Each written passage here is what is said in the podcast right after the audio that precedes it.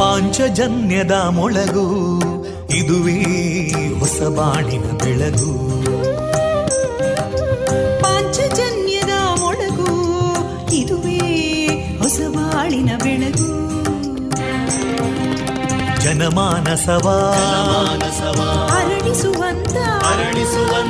ಜನಮಾನಸವ ಅರಳಿಸುವಂತ ವಿವೇಕವಾಣಿಯ ಮೊಳಗು, ಸುಖ ದುಃಖಗಳಿಗೆ ತಾಕೊರಳಾಗುವ ನೆಲಪ್ರೀತಿಯದಿ ಮೊಳಗು, ಇದುವೇ ಹೊಸಬಾಣಿನ ಬೆಳಗು, ಇದುವೇ ಪಾಂಚಜನ್ಯದ ಮೊಳಗು, ಇದುವೇ ಪಾಂಚಜನ್ಯದ ಮೊಳಗು. ವಿವೇಕಾನಂದ ವಿದ್ಯಾವರ್ಧಕ ಸಂಘ ಪ್ರವರ್ತಿತ ರೇಡಿಯೋ ಪಾಂಚಜನ್ಯ, ಇದು ಜೀವ ಜೀವದ ಸ್ವರ ಸಂಚಾರ. 90.8 ಸ್ವರ ತರಾಂಗಗಳಲ್ಲಿ ಈ ಹೊತ್ತಿನ ಪ್ರಸಾರ ಕಾರ್ಯಕ್ರಮವನ್ನು ಆರಂಭಿಸುತ್ತಿದ್ದೇವೆ. ಆತ್ಮೀಯ ಶ್ರೋತೃ ಬಾಂಧವರಿಗೆ ರೇಡಿಯೋ ಪಾಂಚಜನ್ಯ ಸಮುದಾಯ ಬಾನುಲಿ ಕೇಂದ್ರ ಬಳಗದ ಪರವಾಗಿ ನಾನು ತೇಜಸ್ವಿನಿ ಮಾಡುವ ಪ್ರೀತಿಪೂರ್ವಕ ನಮಸ್ಕಾರಗಳು. ವಂದೇ ಮಾತರಂ, ವಂದೇ ಮಾತರಂ, ಸುಜಲಾಂ ಸುಫಲಾಂ ಮಲಯಜ ಶೀತಲಾಂ ಸಸ್ಯಶ್ಯಾಮಲಾಂ ಮಾತರಂ ವಂದೇ ಮಾತರಂ. ಶುಭ್ರಜೋತ್ಸ್ನಾ ಪುಲಕಿತಯಾಮಿನೀ ಫುಲ್ಲಕುಸುಮಿತಾ ದ್ರುಮದಳಶೋಭಿನೀ ಸುಹಾಸಿನೀಂ ಸುಮಧುರಭಾಷಿಣೀಂ ಸುಖದಾಂ ವರದಾಂ ಮಾತರಂ ವಂದೇ ಮಾತರಂ. ಕೋಟಿಕೋಟಿಕಂಠ ಕಲಕಲನಿನಾದಕರಾಲೇ ಕೋಟಿಕೋಟಿಭುಜೈರ್ಧೃತಾ ಕರಕಲವಾಲೇ ಅಬಲಾಂ ಕೇನೋ ಮಾಯೇತೋ ಬಲೇ ಬಹುಬಲಧಾರಿಣೀಂ ನಮಾಮಿ ತಾರಿಣೀಂ ರಿಪುದಲವಾರಿಣೀಂ ಮಾತರಂ ವಂದೇ ಮಾತರಂ. ತುಮಿ ವಿದ್ಯಾ ತುಮಿ ಧರ್ಮ ತುಮಿ ಹೃದಿ ತುಮಿ ಮರ್ಮ ತ್ವಂ ಹಿ ಪ್ರಾಣ ಶರೀರೇ ಬಾಹುತೇ ತುಮಿ ಮಾ ಶಕ್ತಿ ಹೃದಯೇ ತುಮಿ ಮಾ ಭಕ್ತಿ ತೋಮಾರಯಿ ಪ್ರತಿಮಾ ಗಡಿ ಮಂದಿರೇ ಮಂದಿರೇ ವಂದೇ ಮಾತರಂ. ತ್ವಂ ಹಿ ದುರ್ಗಾ ದಶ ಪ್ರಹರಣಧಾರಿಣೀ ಕಮಲಾಂ ಕಮಲದಲ ವಿಹಾರಿಣೀ ವಾಣೀಂ ವಿದ್ಯಾದಾಯಿನೀ ನಮಾಮಿ ತ್ವಾಂ ನಮಾಮಿ ಕಮಲಾಂ ಅಮಲಾಂ ಅತುಲಾಂ ಸುಜಲಾಂ ಸುಫಲಾಂ ಮಾತರಂ ವಂದೇ ಮಾತರಂ.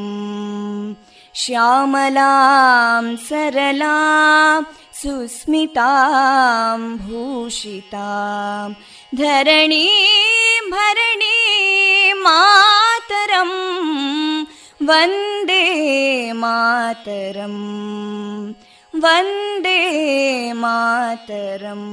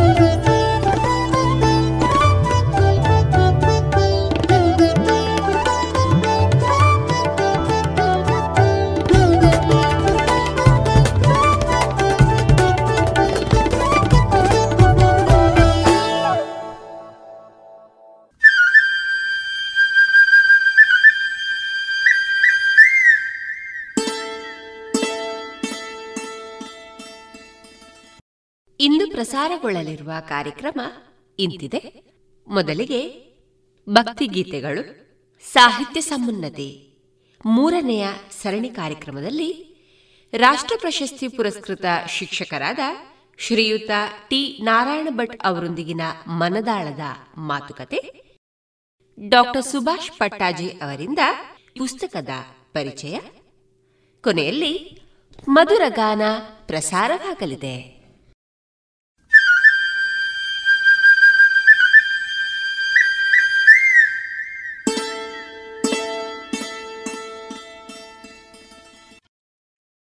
ಇದೀಗ ಮೊದಲಿಗೆ ಭಕ್ತಿ ಗೀತೆಗಳನ್ನ ಕೇಳೋಣ.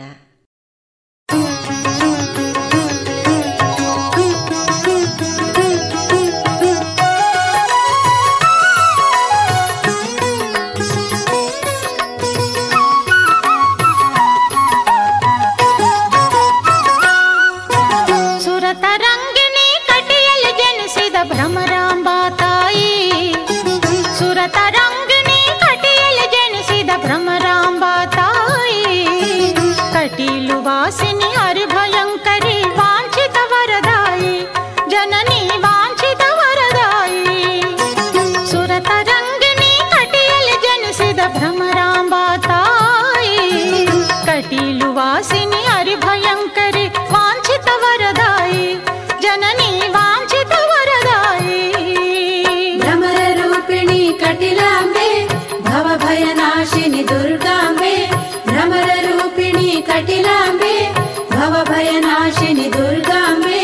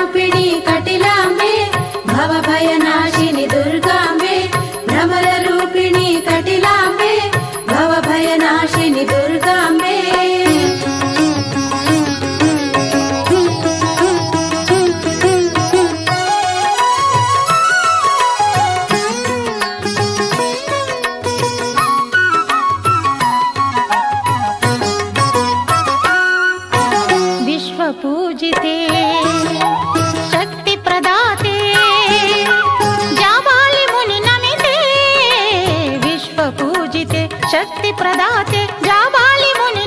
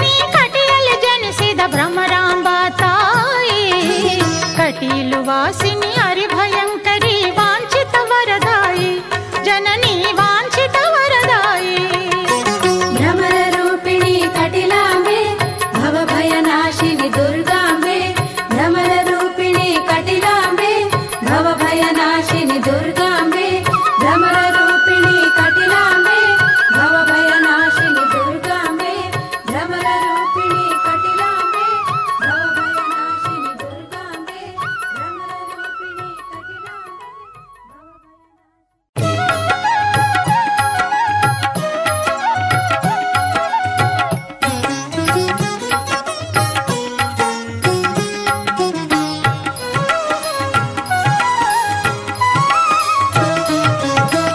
జా బాలియతిಯ ಪ್ರಾರ್ಥನೆ ಮನ್ನಿಸಿ ಬಂದ ಸುರವನಿತೆ ಜಾ ಬಾಲಿಯತಿಯ ಪ್ರಾರ್ಥನೆ ಮನ್ನಿಸಿ ಬಂದ ಸುರವನಿತೆ ನಂದಿನಿ ಶಾಪವ ಕಳೆಯಲು ಬಂದ ನಂದಿನಿ ಶಾಪವ ಕಳೆಯಲು ಬಂದ ಶ್ರೀ ದುರ್ಗೆ ನಮಿತೆ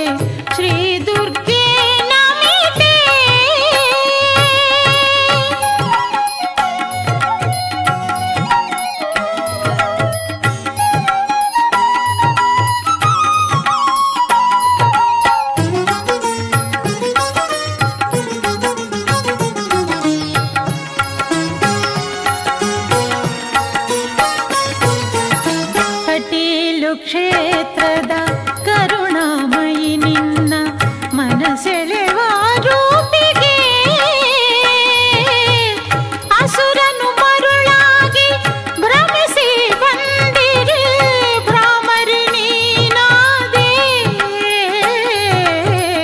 ಕಟೀಲು ಕ್ಷೇತ್ರದ ಕರುಣಾಮಯಿ ನಿನ್ನ ಮನಸೆಳೆವ ರೂಪಿಗೆ ಅಸುರನು ಮರುಳಾಗಿ ಭ್ರಮಿಸಿ ಬಂದಿರಿ ಭ್ರಾಮರಿ ನೀನಾದೆ ಭ್ರಾಮರಿ ನೀನಾದೆ ಜಾಬಾಲಿಯತಿಯ ಪ್ರಾರ್ಥನೆ ಮನ್ನಿಸಿ ಬಂದ ಸುರವನಿತೆ ನಂದಿನಿ ಶಾಪವ ಕಳೆಯಲು ಬಂದ ಶ್ರೀ ದುರ್ಗೆ ನಮಿತೆ ಶ್ರೀ ದುರ್ಗೆ ನಮಿತೆ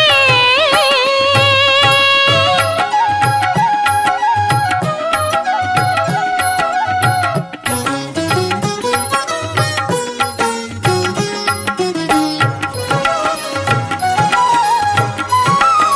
ಅಸುರನ ನೀ ವಧಿಸಿದೆ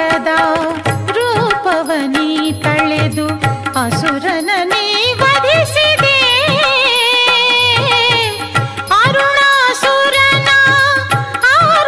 ಕಳೆದೆ ರಕ್ತೇಶ್ವರಿಯಾದೆ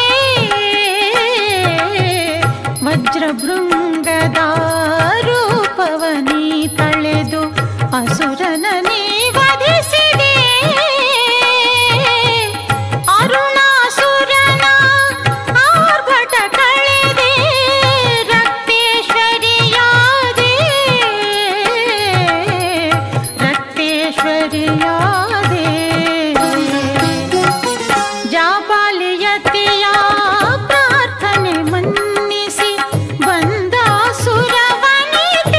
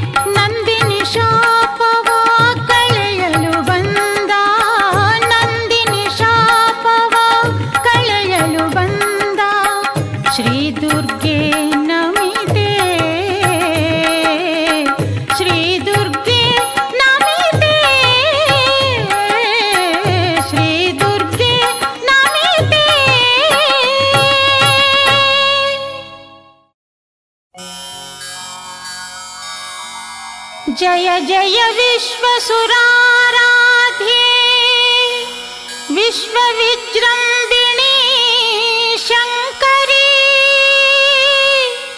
ಅನಂತರೂಪಿಣಿ ಶಿವಹೃನ್ಮೋಹಿನಿ ವಿಶ್ವಸುವಾಸಿನಿ ಲೋಕಪಾಲಿನಿ ಚಿರಸೌಖ್ಯದಾಯಿನಿ ಸೃಜನಕಾರಿಣಿ ಕಟೀಲುಪುರವಾಸಿನಿ ದುರ್ಗಾ ಪರಮೇಶ್ವರಿ.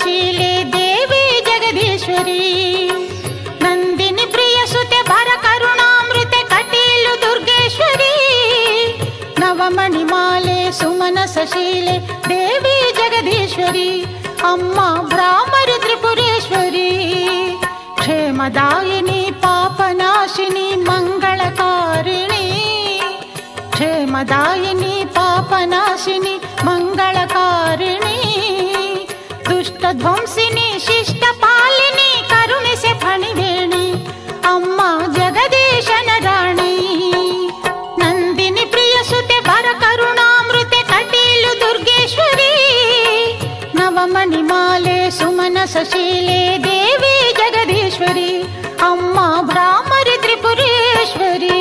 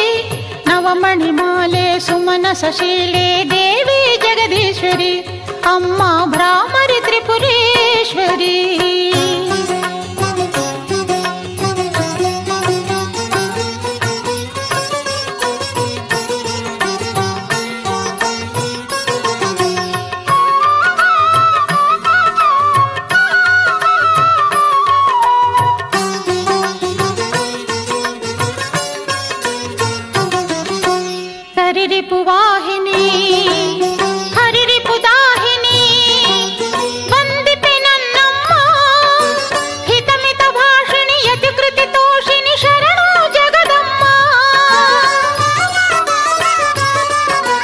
ಅಹಿತ ವಿಭೇದಿನಿ ವಿಹಿತ ವಿನೋದಿನಿ ಆಶ್ರಯ ನೀಡಮ್ಮ ಅಹಿತ ವಿಭೇದಿನಿ ವಿಹಿತ ವಿನೋದಿನಿ ಆಶ್ರಯ ನೀಡಮ್ಮ ಮಹಿಷನಿ ಶೂದಿನಿ ಕರುಣಿಸಿ ಕಾಯಮ್ಮ ನಂದಿನಿ ಪ್ರಿಯಸುತೆ ವರ ಕರುಣಾಮೃತೆ ಕಟೀಲು ದುರ್ಗೇಶ್ವರಿ ನವಮಣಿಮಾಲೆ ಸುಮನ ಸಶೀಲೆ ದೇವಿ ಜಗದೀಶ್ವರಿ ಅಮ್ಮ ಭ್ರಾಮರಿ ತ್ರಿಪುರೇಶ್ವರಿ ಕ್ಷೇಮದಾಯಿನಿ ಪಾಪನಾಶಿನಿ ಮಂಗಳಕಾರಿಣಿ ದುಷ್ಟ ಧ್ವಂಸಿನಿ ಶಿಷ್ಟ ಪಾಲಿನಿ ಕರುಣಿಸಿ ಫಣಿವೇಣಿ ಅಮ್ಮ ಜಗದೀಶನ ರಾಣಿ ಕರುಣಿಸಿ ಫಣಿವೇಣಿ ಅಮ್ಮ ಜಗದೀಶನ ರಾಣಿ ಕರುಣಿಸಿ ಫಣಿವೇಣಿ ಅಮ್ಮ ಜಗದೀಶನ ರಾಣಿ.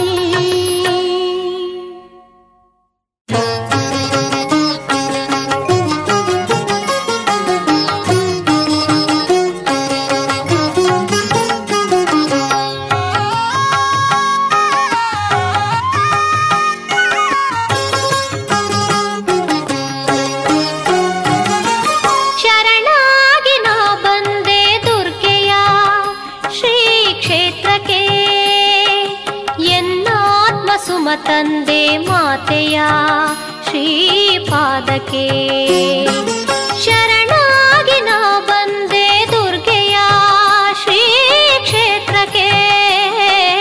ಎನ್ನಾತ್ಮ ಸುಮ ತಂದೆ ಮಾತೆಯ ಶ್ರೀಪಾದಕ್ಕೆ ಎನ್ನಾತ್ಮ ಸುಮ ತಂದೆ ಮಾತೆಯ ಶ್ರೀಪಾದಕ್ಕೆ.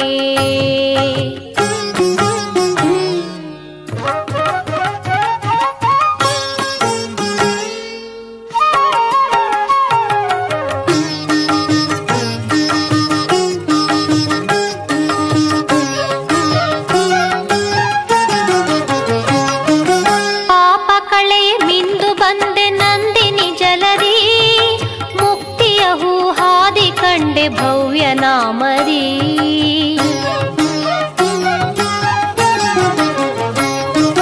ಪಾಪ ಕಳೆಯ ಮಿಂದು ಬಂದೆ ನಂದಿನಿ ಜಲದೆ ಮುಕ್ತಿಯ ಹೂ ಹಾದಿ ಕಂಡೆ ಭವ್ಯ ನಾಮರಿ ಭಕ್ತಿಯ ಸವಿಜೇನ ಸವಿದೆ ಪುಣ್ಯಧಾಮದಿ ಭಕ್ತಿಯ ಸವಿಜೇನ ಸವಿದೆ ಪುಣ್ಯಧಾಮದಿ ರಕ್ತೇಶ್ವರಿ ಕಳೆವಳೆಮ್ಮ ಎಲ್ಲ ಬೇಗುದಿ ಶ್ರೀ ಶಕ್ತಿಯ ದರ್ಶನ ಮಾಡೆ ಶಾಂತಿ ನೆಮ್ಮದಿ ಶರಣಾಗಿ ನಾ ಬಂದೆ ದುರ್ಗೆಯ ಶ್ರೀ ಕ್ಷೇತ್ರಕ್ಕೆ ಎನ್ನಾತ್ಮ ಸುಮ ತಂದೆ ಮಾತೆಯ ಶ್ರೀಪಾದಕ್ಕೆ.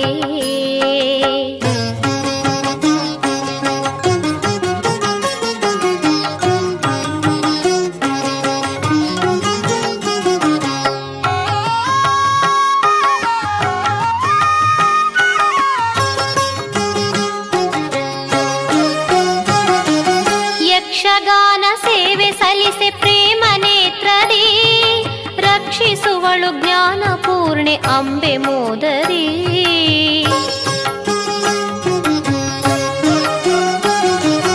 ಯಕ್ಷಗಾನ ಸೇವೆ ಸಲ್ಲಿಸಿ ಪ್ರೇಮ ನೇತ್ರದೇ ರಕ್ಷಿಸುವಳು ಜ್ಞಾನ ಪೂರ್ಣೆ ಅಂಬೆ ಮೋದರಿ ದೀಕ್ಷೆ ತೊಟ್ಟು ಬಂದವರನ್ನು ತುಂಬು ಹೃದಯದಿ ದೀಕ್ಷೆ ತೊಟ್ಟು ಬಂದವರನ್ನು ತುಂಬು ಹೃದಯದಿ ಮೋಕ್ಷ ಸಲಹುವಳು ತಾಯಿ ಕರುಣದಿ ಅಕ್ಷಯದ ಸಿರಿ ಹೊಂದಿರಿ ದೇವಿ ಪಾದದಿ ಶರಣಾಗಿ ನಾ ಬಂದೆ ದುರ್ಗೆಯ ಶ್ರೀ ಕ್ಷೇತ್ರಕ್ಕೆ ಎನ್ನಾತ್ಮ ಸುಮ ತಂದೆ ಮಾತೆಯ ಶ್ರೀಪಾದಕ್ಕೆ.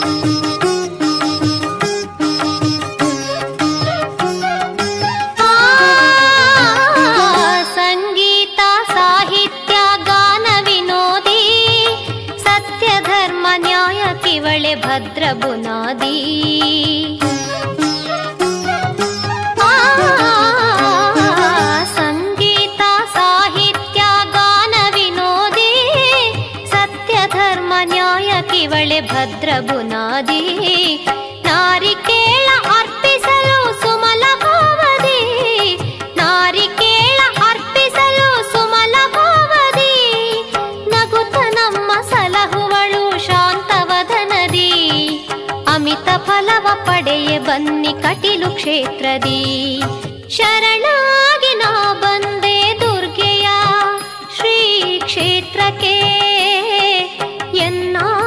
ಸುಮ ತಂದೆ ಮಾತೆಯ ಶ್ರೀಪಾದಕ್ಕೆ ಶರಣಾಗಿ ನಾ ಬಂದೆ ದುರ್ಗೆಯ ಶ್ರೀ ಕ್ಷೇತ್ರಕ್ಕೆ ಎನ್ನಾತ್ಮ ಸುಮ ತಂದೆ ಮಾತೆಯ ಶ್ರೀಪಾದಕ್ಕೆ ಎನ್ನಾತ್ಮ ಸುಮ ತಂದೆ ಮಾತೆಯ ಶ್ರೀಪಾದಕ್ಕೆ ಸುಮ ತಂದೆ ಮಾತೆಯ ಶ್ರೀಪಾದಕ್ಕೆ.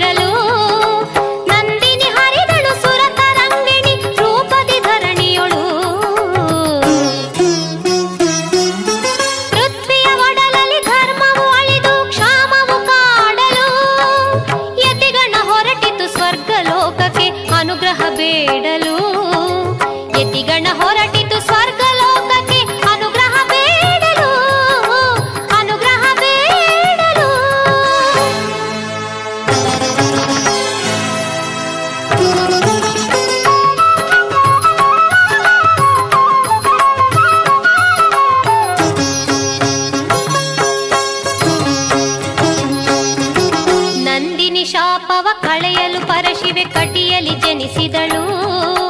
ಅರುಣಾಸುರನ ಮರ್ಧನಗೈಯಲು ಭ್ರಾಮರಿಯಾದಳು.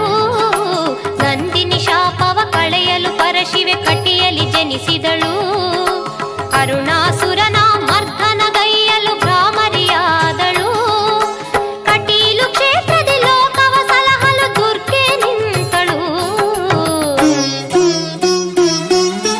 ಪೃಥ್ವಿಯ ಒಡಲಲ್ಲಿ ಧರ್ಮವು ಅಳಿದು ಕ್ಷಾಮವು ಕಾಡಲು ಯತಿಗಣ ಹೊರಟಿತು ಸ್ವರ್ಗ ಲೋಕಕ್ಕೆ ಅನುಗ್ರಹ ಬೇಡಲು. ಯತಿಗಣ ಹೊರಟಿತು ಸ್ವರ್ಗ ಲೋಕಕ್ಕೆ ಅನುಗ್ರಹ ಬೇಡಲು. ಯತಿಗಣ ಹೊರಟಿತು ಸ್ವರ್ಗ ಲೋಕಕ್ಕೆ ಅನುಗ್ರಹ ಬೇಡಲು.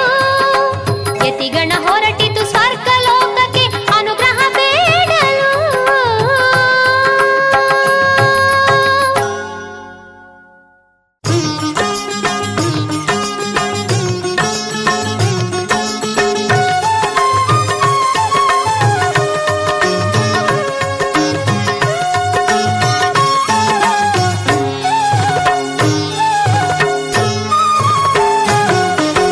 ದುರಿತವಿದಾರಿ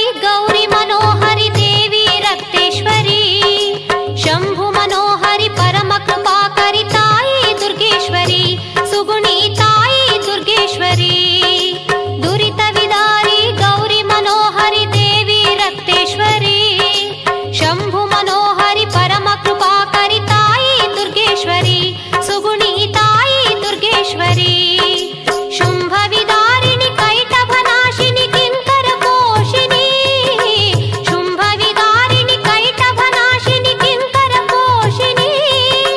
ಕಟೀಲು ನಿಲಯೇ ಚಂಡಮುಂಡಾರ್ದಿನಿ ದೋಷ ನಿವಾರಿಣಿ, ಜನನಿ ದೋಷ ನಿವಾರಿಣಿ. ದುರಿತ ವಿದಾರಿ ಗೌರಿ ಮನೋಹರಿ ದೇವಿ ರಕ್ತೇಶ್ವರಿ, ಶಂಭು ಮನೋಹರಿ ಪರಮ ಕೃಪಾಕರಿ ತಾಯಿ ದುರ್ಗೇಶ್ವರಿ, ಸುಗುಣಿ ತಾಯಿ ದುರ್ಗೇಶ್ವರಿ.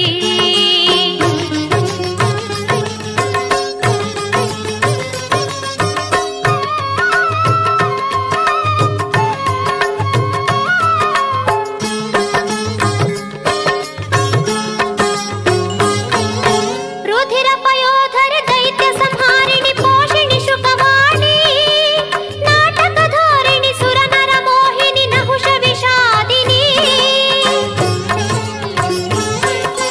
ರುಧಿರ ಪಯೋಧರ ದೈತ್ಯ ಸಂಹಾರಿಣಿ ಪೋಷಿಣಿ ಶುಕವಾಣಿ, ನಾಟಕ ಧೋರಣಿ ಸುರನರ ಮೋಹಿನಿ ನಹುಷ ವಿಷಾದಿನಿ. ಕಾತ್ಯಾಯನಿ ಕರುಣಿ ದೇವಿ ಕಾತ್ಯಾಯನಿ ಕರುಣಿ, ದುರಿತ ವಿದಾರಿ ಗೌರಿ ಮನೋಹರಿ ದೇವಿ ರಕ್ತೇಶ್ವರಿ, ಶಂಭು ಮನೋಹರಿ ಪರಮ ಕೃಪಾಕರಿ ತಾಯಿ ದುರ್ಗೇಶ್ವರಿ, ಸುಗುಣಿ ತಾಯಿ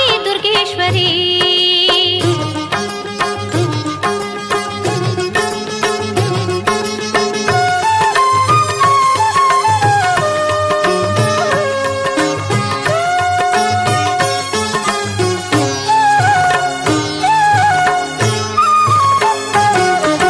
ಗುಣಗಣ ಶ್ರೇಣಿ ಪರಮ ಪಾವನಿ ಪುಣ್ಯ ಫಲದಾಯಿನಿ, ಕೋಕಿಲವಾಣಿ ಪನ್ನಗವೇಣಿ ದೇವಿ ದಾಕ್ಷಾಯಿಣಿ. ಗುಣಗಣ ಶ್ರೇಣಿ ಪರಮ ಪಾವನಿ ಪುಣ್ಯ ಫಲದಾಯಿನಿ, ಕೋಕಿಲವಾಣಿ ಪನ್ನಗವೇಣಿ ದೇವಿ ದಾಕ್ಷಾಯಿಣಿ. ಗಜಮುಖನ ಜನನಿ ದೇವಿ ಗಜಮುಖನ ಜನನಿ, ದುರಿತ ವಿದಾರಿ ಗೌರಿ ಮನೋಹರಿ ದೇವಿ ರಕ್ತೇಶ್ವರಿ, ಶಂಭು ಮನೋಹರಿ ಪರಮ ಕೃಪಾಕರಿ ತಾಯಿ ದುರ್ಗೇಶ್ವರಿ,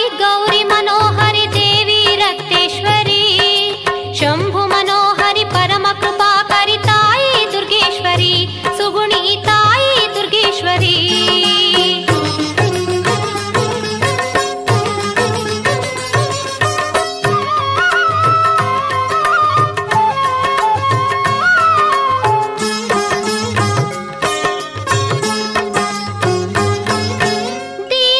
ಮೊರೆಯ ಆಲಿಸಿ ಸಲಹೆ ತಾಯಿ ಸುಗುಣಾಮಣಿ, ನಂದಿನಿ ತನಯೇ ಪರ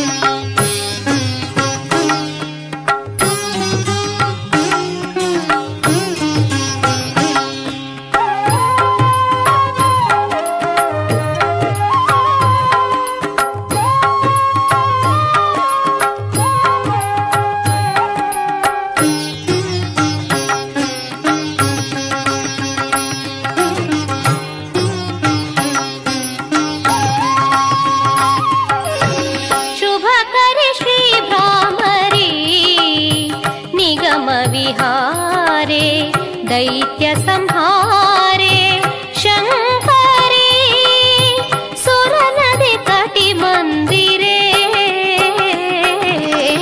ಶುಭಕರಿ ಶ್ರೀ ಭ್ರಾಮರಿ ನಿಗಮ ವಿಹಾರೇ ದೈತ್ಯ ಸಂಹಾರೇ ಶಂಕರೇ ಸುರನದಿ ಕಟಿ ಮಂದಿರ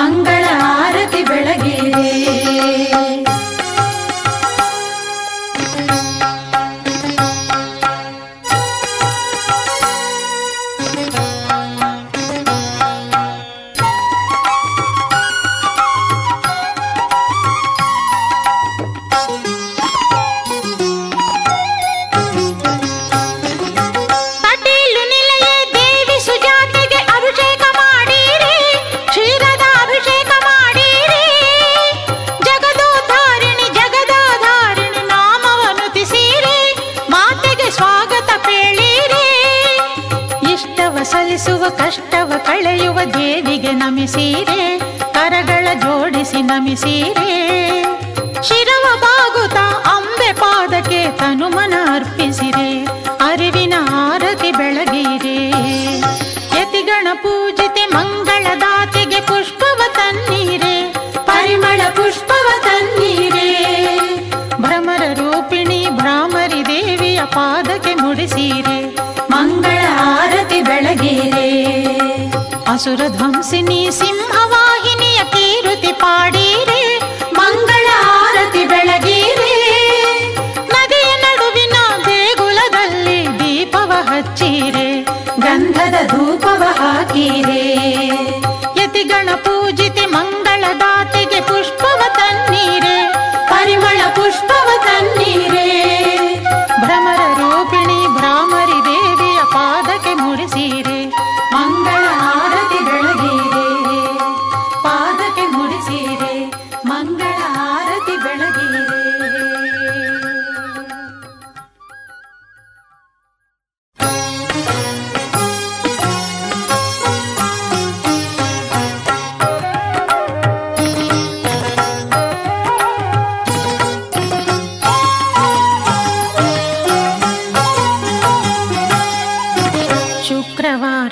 ಪೂಜೆಗೆ ಬನ್ನಿ ಭ್ರಾಮರಿ ಸನ್ನಿಧಿಗೆ,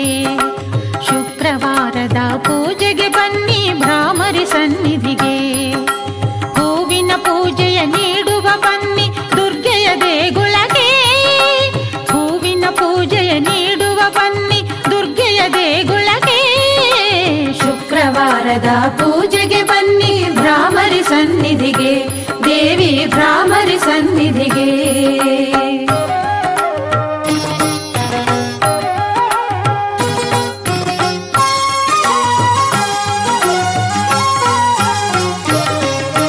ಮಹಾಪೂಜೆಯ ನೋಡುವ ಬನ್ನಿ ಕಟೀಲು ಕ್ಷೇತ್ರಕ್ಕೆ, ಸೂಜಿ ಮಲ್ಲಿಗೆ ಪುಷ್ಪವ ತನ್ನಿ ಅಂಬೆಯ ಪಾದಕ್ಕೆ. ಮಹಾಪೂಜೆಯ ನೋಡುವ ಬನ್ನಿ ಕಟೀಲು ಕ್ಷೇತ್ರಕ್ಕೆ, ಸೂಜಿ ಮಲ್ಲಿಗೆ ಪುಷ್ಪವ ತನ್ನಿ ಅಂಬೆಯ ಪಾದಕ್ಕೆ. ರಂಗ ಪೂಜೆಯ ವೈಭವ ನೋಡಲು ಸಂಭ್ರಮ ಮನದೊಳಗೆ, ರಂಗ ಪೂಜೆಯ ವೈಭವ ನೋಡಲು ಸಂಭ್ರಮ ಮನದೊಳಗೆ. ನಂದಿನಿ ಜಲದಲ್ಲಿ ಮಿಂದರೆ ಪಾಪವು ಕಳೆಗುದು ಕ್ಷಣದೊಳಗೆ. ಶುಕ್ರವಾರದ ಪೂಜೆಗೆ ಬನ್ನಿ ಭ್ರಾಮರಿ ಸನ್ನಿಧಿಗೆ, ದೇವಿ ಭ್ರಾಮರಿ ಸನ್ನಿಧಿಗೆ.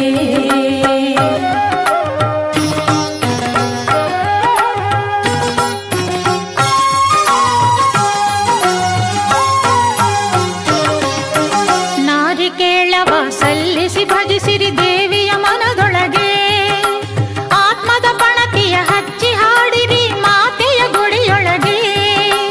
ನಾರಿಕೇಳವ ಸಲ್ಲಿಸಿ ಭಜಿಸಿರಿ ದೇವಿಯ ಮನದೊಳಗೆ, ಆತ್ಮದ ಪಣತಿಯ ಹಚ್ಚಿ ಹಾಡಿರಿ ಮಾತೆಯ ಗುಡಿಯೊಳಗೆ. ರಕ್ತೇಶ್ವರಿಯ ಬಿಂಬವ ತುಂಬಿರಿ ಹೃದಯದ ಕಣ್ಣೊಳಗೆ, ರಕ್ತೇಶ್ವರಿಯ ಬಿಂಬವ ತುಂಬಿರಿ ಹೃದಯದ ಕಣ್ಣೊಳಗೆ. ಶಿರವನು ಬಾಗಿರಿ ಕರವನು ಮುಗಿಯಿರಿ ಭ್ರಾಮರಿ ಪಾದುಕೆಗೆ. ಶುಕ್ರವಾರದ ಪೂಜೆಗೆ ಬನ್ನಿ ಭ್ರಾಮರಿ ಸನ್ನಿಧಿಗೆ, ಶುಕ್ರವಾರದ ಪೂಜೆಗೆ ಬನ್ನಿ ಭ್ರಾಮರಿ ಸನ್ನಿಧಿಗೆ. ಹೂವಿನ ಪೂಜೆಯ ನೀಡುವ ಬನ್ನಿ ದುರ್ಗೆಯ ದೇಗುಲಕ್ಕೆ, ಹೂವಿನ ಪೂಜೆಯ ನೀಡುವ ಬನ್ನಿ ದುರ್ಗೆಯ ದೇಗುಲಕ್ಕೆ. ಶುಕ್ರವಾರದ ಪೂಜೆಗೆ ಬನ್ನಿ ಭ್ರಾಮರಿ ಸನ್ನಿಧಿಗೆ, ದೇವಿ ಭ್ರಾಮರಿ ಸನ್ನಿಧಿಗೆ, ದೇವಿ ಭ್ರಾಮರಿ ಸನ್ನಿಧಿಗೆ.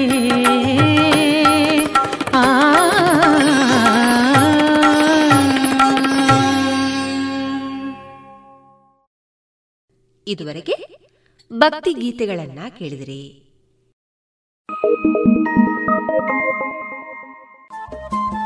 ರೇಡಿಯೋ ಪಾಂಚಜನ್ಯ 90.8 FM ಸಮುದಾಯ ಬಾನುಲಿ ಕೇಂದ್ರ ಪುತ್ತೂರು. ಇದು ಜೀವ ಜೀವದ ಸ್ವರ ಸಂಚಾರ.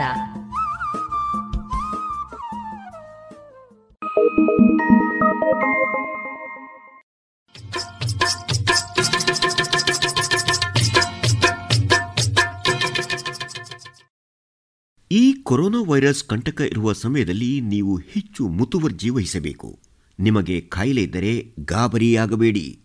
ನಿಮ್ಮನ್ನು ಮತ್ತು ನಿಮ್ಮ ಸಮುದಾಯವನ್ನು ಸುರಕ್ಷಿತವಾಗಿಡಲು ಹೀಗೆ ಮಾಡಬಹುದು. ನಿಮಗೆ ಕೆಮ್ಮು, ಶೀತ ಅಥವಾ ಜ್ವರ ಬಂದಿದ್ದರೆ ಚೇತರಿಸಿಕೊಳ್ಳಲು ಮನೆಯೇ ಅತಿ ಉತ್ತಮವಾದ ಸ್ಥಳ. ಮನೆಯಲ್ಲಿ ಇರುವುದರಿಂದ ನಿಮಗೆ ಬಂದಿರುವ ಸೋಂಕು ನಿಮ್ಮಿಂದ ಬೇರೆಯವರಿಗೆ ಹರಡುವುದು ತಪ್ಪುತ್ತದೆ. ಈಗ ನಿಮಗೆ ಕಾಯಿಲೆ ಇದ್ದರೆ ಏನು ಮಾಡಬೇಕು? ನಿಮಗೆ ಹುಷಾರಿಲ್ಲ ಅನಿಸಿದರೆ ಸರ್ಕಾರಿ ಸಹಾಯವಾಣಿ 1075 ಕರೆ ಮಾಡಿ. ಅವರು ನೀಡುವ ಸೂಚನೆಗಳನ್ನು ಸರಿಯಾಗಿ ಕೇಳಿಸಿಕೊಳ್ಳಬೇಕು. ನಿಮಗೆ ಹತ್ತಿರದ ಫೀವರ್ ಕ್ಲಿನಿಕ್ಗೆ ಹೋಗಲು ಹೇಳಬಹುದು ಅಥವಾ ಮನೆಯಲ್ಲಿಯೇ ಇರಲು ಹೇಳಬಹುದು.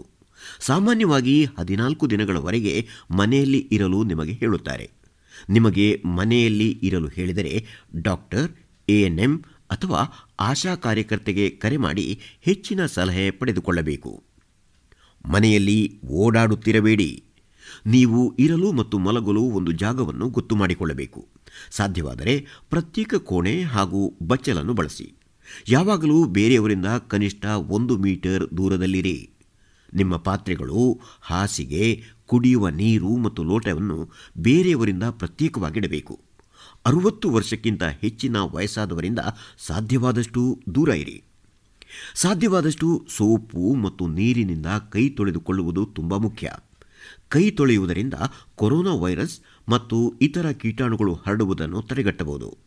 ನೀವು ಬಕೆಟ್ ಮತ್ತು ಮಗ್ ಉಪಯೋಗಿಸುತ್ತಿರುವಿರಾದರೆ ಕಾಯಿಲೆಯಾಗಿರುವವರ ಬಕೆಟ್ ಮತ್ತು ಮಗ್ಗನ್ನು ಮನೆಯವರು ಬಳಸುವ ವಸ್ತುಗಳಿಂದ ಪ್ರತ್ಯೇಕವಾಗಿ ಇರಿಸಿ.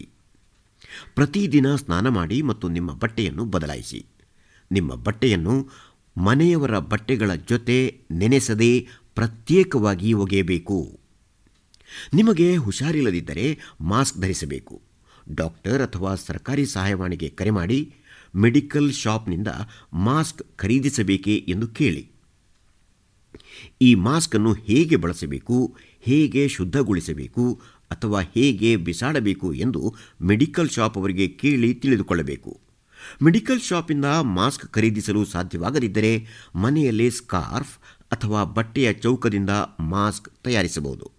ಮನೆಯಲ್ಲಿ ಮಾಡಿದ ಈ ಮಾಸ್ಕನ್ನು ಪ್ರತಿದಿನ ಸೋಪ್ ಮತ್ತು ನೀರಿನಿಂದ ತೊಳೆದು ಬಿಸಿಲಿನಲ್ಲಿ ಒಣಗಿಸುತ್ತಿರಬೇಕು. ನೀವೀಗ ಯೋಚಿಸ್ತಾ ಇರಬಹುದು, ಕೊರೋನಾ ವೈರಸ್ ಕಾಯಿಲೆಗೆ ಔಷಧಿ ಇದೆಯೇ? ಪ್ರಸ್ತುತ ಕೊರೋನಾ ವೈರಸ್ ಬಂದರೆ ಯಾವುದೇ ಔಷಧಿ ಇಲ್ಲ. ಆದರೆ ಕೆಲವು ಔಷಧಿಗಳು ನಿಮಗೆ ಸ್ವಲ್ಪ ಮಟ್ಟಿಗೆ ಗುಣವಾಗುವ ಹಾಗೆ ಮಾಡಬಹುದು. BP, ಸಕ್ಕರೆ ಅಥವಾ ಬೇರೆ ಕಾಯಿಲೆಗೆ ನೀವು ತೆಗೆದುಕೊಳ್ಳುತ್ತಿರುವ ಔಷಧಿಗಳನ್ನು ಮುಂದುವರಿಸಿ. ಜ್ವರ ಬಂದಾಗ ಪ್ಯಾರಾಸಿಟಮಾಲ್ ತೆಗೆದುಕೊಳ್ಳಬಹುದು. ಬೆಚ್ಚಗಿನ ನೀರಿನಿಂದ ಗಾರ್ಗಲ್ ಮಾಡುವುದರಿಂದ ಗಂಟಲು ನೋವು ಕಡಿಮೆಯಾಗುತ್ತದೆ.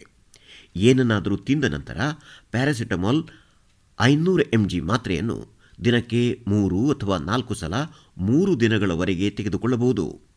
ಯಾವುದೇ ವೈದ್ಯಕೀಯ ವೃತ್ತಿಯಲ್ಲಿರುವವರ ಸಲಹೆ ತೆಗೆದುಕೊಳ್ಳದೆ ಇನ್ಯಾವುದೇ ಔಷಧಿಯನ್ನು ತೆಗೆದುಕೊಳ್ಳಬೇಡಿ. ಚೇತರಿಸಿಕೊಳ್ಳಲು ನೀವು ಬಹಳಷ್ಟು ಮಾಡಬಹುದು. ಸಾಧ್ಯವಾದಷ್ಟು ನಿದ್ದೆ ಮಾಡಿ, ಸಾಕಷ್ಟು ನೀರು ಕುಡಿಯಿರಿ ಮತ್ತು ಹೆಚ್ಚು ಹಣ್ಣು, ತರಕಾರಿ ಮತ್ತು ಬೇಳೆ ಇರುವ ಆಹಾರವನ್ನು ತಿನ್ನಿ. ಆದರೆ ಈ ಮುನ್ನೆಚ್ಚರಿಕೆಗಳನ್ನು ತೆಗೆದುಕೊಂಡ ಮೇಲೂ ಚೇತರಿಸಿಕೊಳ್ಳದಿದ್ದರೆ ಏನು ಮಾಡಬೇಕು? 2-3 ದಿನದ ನಂತರವೂ ನಿಮ್ಮ ಆರೋಗ್ಯ ಸುಧಾರಿಸದಿದ್ದರೆ ಅಥವಾ ನಿಮಗೆ ಜ್ವರ ತುಂಬ ಹೆಚ್ಚಾದರೆ, ಕೆಮ್ಮು ಹೆಚ್ಚಾದರೆ ಅಥವಾ ಉಸಿರಾಟದ ಸಮಸ್ಯೆ ಇದ್ದರೆ ಡಾಕ್ಟರ್, ANM, ಆಶಾ ಕಾರ್ಯಕರ್ತೆ ಅಥವಾ ಸಹಾಯವಾಣಿಗೆ ಕರೆ ಮಾಡಿ. ಮುಂದೆ ಏನು ಮಾಡಬೇಕು ಎನ್ನುವ ಬಗ್ಗೆ ಅವರು ಹೇಳುವ ಸೂಚನೆಗಳನ್ನು ತಪ್ಪದೇ ಪಾಲಿಸಬೇಕು. ಈ ಕೆಳಗಿನ ಸಂದೇಶ ತುಂಬ ಮುಖ್ಯವಾದುದು. ಎಚ್ಚರಿಕೆಯಿಂದ ಆಲಿಸಿ. ಯಾರಿಗಾದರೂ ಉಸಿರಾಡಲು ತುಂಬ ಸಮಸ್ಯೆಯಾಗುತ್ತಿದ್ದರೆ, ಮಾತನಾಡುವಾಗ ಒಂದು ವಾಕ್ಯವನ್ನು ಪೂರ್ತಿ ಮಾಡಲು ಆಗದಿದ್ದರೆ, ಅತಿ ಹೆಚ್ಚು ಎದೆನೋವಿದ್ದರೆ, ಎಚ್ಚರ ತಪ್ಪಿದರೆ ಅಥವಾ ಇನ್ಯಾವುದೇ ತುರ್ತು ಸಂದರ್ಭದಲ್ಲಿ ಸ್ಥಳೀಯ ಸಹಾಯವಾಣಿ, ಆಶಾ ಅಥವಾ ANM ಅವರಿಗೆ ತಕ್ಷಣ ಕರೆ ಮಾಡಿ.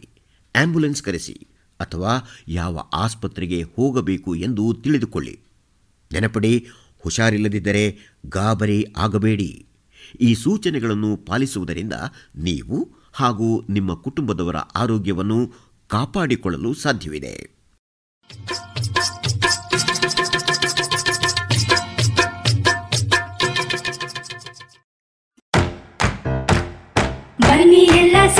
ಹೊಸ ಹೆಜ್ಜೆ ಇಡೋಣ, ಬನ್ನಿ ಹೊಸ ನಿರ್ಣಯ ಮಾಡಿ ಬಿಡೋಣ, ಮಾಸ್ಕ್ ಹಾಕದಿದ್ರೆ ದೂರೋಣ, ಹೇ ಕರೋನಾವನ್ನು ತಡೆಯೋಣ, ನಾವೆಲ್ಲರೂ ಮಾಡುವ ಸಂಕಲ್ಪ ನಾವೇ ಭರವಸೆ ನೀಡೋಣ, ಮಾಸ್ಕ್ ಹಾಕದಿದ್ರೆ ದೂರೋಣ, ಹೇ ಕರೋನಾವನ್ನು ತಡೆಯೋಣ.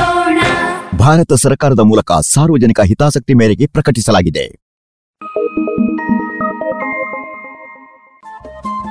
ರೇಡಿಯೋ ಪಾಂಚಜನ್ಯ 90.8 FM ಸಮುದಾಯ ಬಾನುಲಿ ಕೇಂದ್ರ ಪುತ್ತೂರು. ಇದು ಜೀವ ಜೀವದ ಸ್ವರ ಸಂಚಾರ.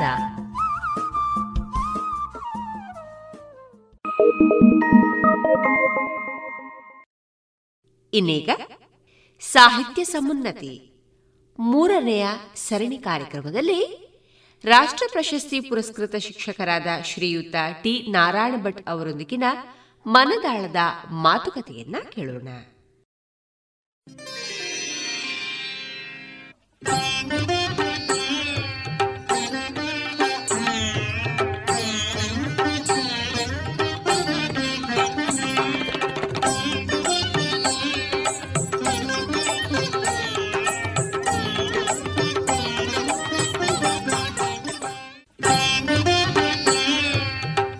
ಸಾಹಿತಿಗಳೊಂದಿಗಿನ ಮಾತುಕತೆಯ ಸರಣಿ ಸಾಹಿತ್ಯ ಸಮುನ್ನತಿಗೆ ಆತ್ಮೀಯ ಸ್ವಾಗತ. ಸಾಹಿತಿಗಳು ತಮ್ಮ ಬದುಕು, ಬರಹ ಮತ್ತು ಸಾಮುದಾಯಿಕ ಜವಾಬ್ದಾರಿಗಳನ್ನು ಶ್ರೋತೃಗಳೊಂದಿಗೆ ಹಂಚಿಕೊಳ್ಳುವ ಕಾರ್ಯಕ್ರಮವೇ ಸಾಹಿತ್ಯ ಸಮುನ್ನತಿ.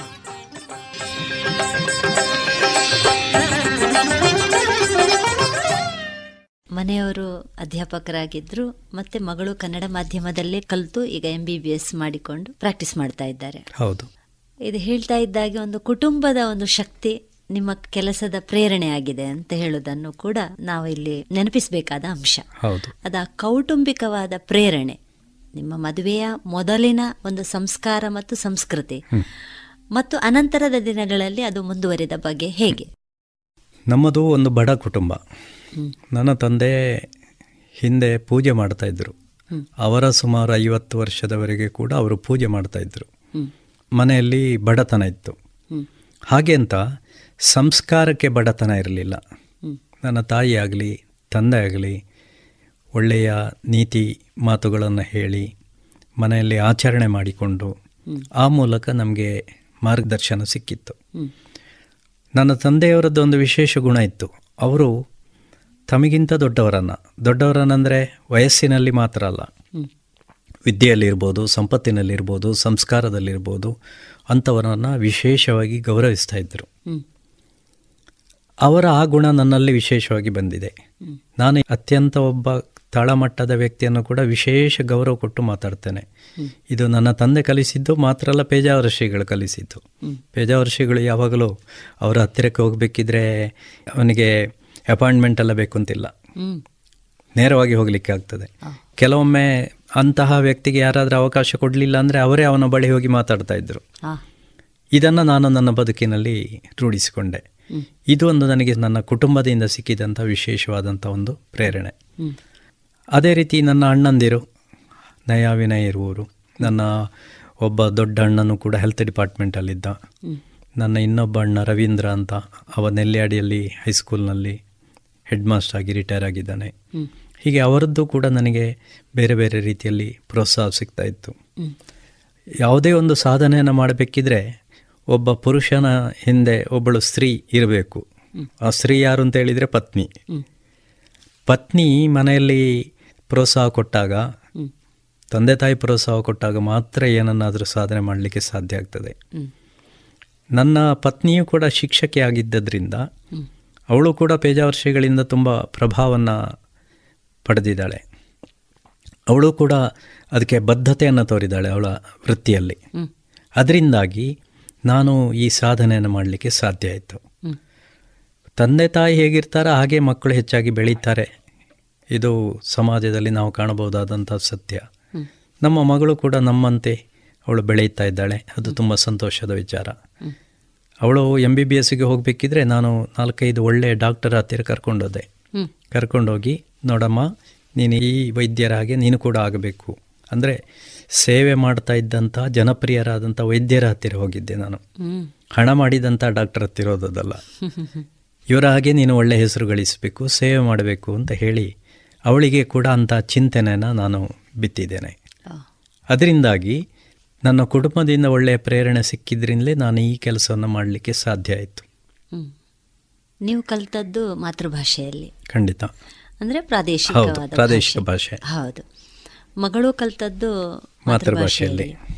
ನೀವು ಕಾರ್ಯನಿರ್ವಹಿಸಿದ ಕ್ಷೇತ್ರ ಕೂಡ, ಶಾಲೆ ಕೂಡ ಮಾತೃಭಾಷಾ ಶಿಕ್ಷಣವನ್ನು ಕೊಡುವಂತಹ ಶಾಲೆ. ಹೌದು, ಇತ್ತೀಚಿನ ದಿನಗಳಲ್ಲಿ ಇದರ ಒಂದು ತಾಕಲಾಟವನ್ನು ಕಾಣ್ತಾ ಇದ್ದೇವೆ. ಹೌದು, ಮಾತೃಭಾಷೆ ಬೇಕಾ, ಇಂಗ್ಲಿಷ್ ಬೇಕಾ,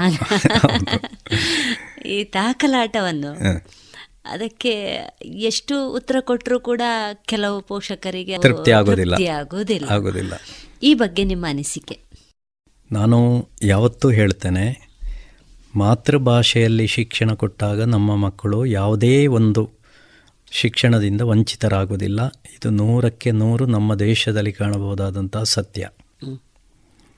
ನಮ್ಮ ಇತ್ತೀಚೆಗೆ ನ್ಯೂ ಎಜುಕೇಷನ್ ಪಾಲಿಸಿಯನ್ನು ತಂದರು, ಅದರಲ್ಲಿ ಕೂಡ ಮಾತೃಭಾಷೆಯಲ್ಲೇ ಶಿಕ್ಷಣ ಕೊಡಿ ಅಂತ ಹೇಳುವಂಥದ್ದು. ದೊಡ್ಡ ದೊಡ್ಡ ಸಾಹಿತಿಗಳು ಹೇಳುವಂಥದ್ದು ಮಾತೃಭಾಷೆಯಲ್ಲೇ ಶಿಕ್ಷಣ ಕೊಡಿ ಅಂತ. ಅದನ್ನು ನಾನು ಕೂಡ ಪ್ರಾಕ್ಟಿಕಲ್ ಆಗಿ ಮಾಡಿ ನಾನು ಅದರಿಂದ ಸಂತೋಷಪಟ್ಟಿದ್ದೇನೆ. ನಾನು ಇವತ್ತಿಗೂ ಕೂಡ ಹೇಳುವಂಥದ್ದು, ಪ್ರಾಥಮಿಕ ಶಿಕ್ಷಣವನ್ನು ಮಾತೃಭಾಷೆಯಲ್ಲಿ ಕೊಡಿ, ಆನಂತರ ಆಂಗ್ಲ ಮಾಧ್ಯಮದಲ್ಲಿ ಕೊಡಿ. ಜ್ಞಾನ ಇರುವಂಥದ್ದು ಅದು ಆಂಗ್ಲ ಮಾಧ್ಯಮದಲ್ಲಿರಲಿ, ಕನ್ನಡ ಮಾಧ್ಯಮದಲ್ಲಿರಲಿ, ತಮಿಳಲ್ಲಿರಲಿ, ಅದು ಒಂದೇ. ನಾಳೆ ಭಾಷೆ ಮಾತಾಡಲಿಕ್ಕೆ ಬೇಕಾಗಿ ಆಂಗ್ಲ ಮಾಧ್ಯಮ ಶಾಲೆಗೆ ಸೇರಬೇಕು ಅಂತಿಲ್ಲ.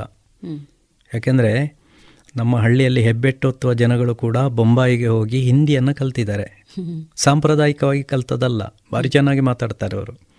ತಮಿಳುನಾಡಿಗೆ ಹೋದರೆ ತಮಿಳು ಮಾತಾಡ್ತಾರೆ. ಭಾಷೆ ಕಲೀಲಿಕ್ಕೆ ಶಾಲೆಯಲ್ಲೇ ಕಲಿಬೇಕು ಅಂತಿಲ್ಲ. ಜ್ಞಾನ ಸಂಪಾದನೆ ಮಾತೃಭಾಷೆಯ ಮೂಲಕ ಮಾಡಿದರೆ ಅದು ಬೇಗ ಅರ್ಥೈಸಿಕೊಳ್ಳಲಿಕ್ಕೆ ಸಾಧ್ಯ ಆಗ್ತದೆ.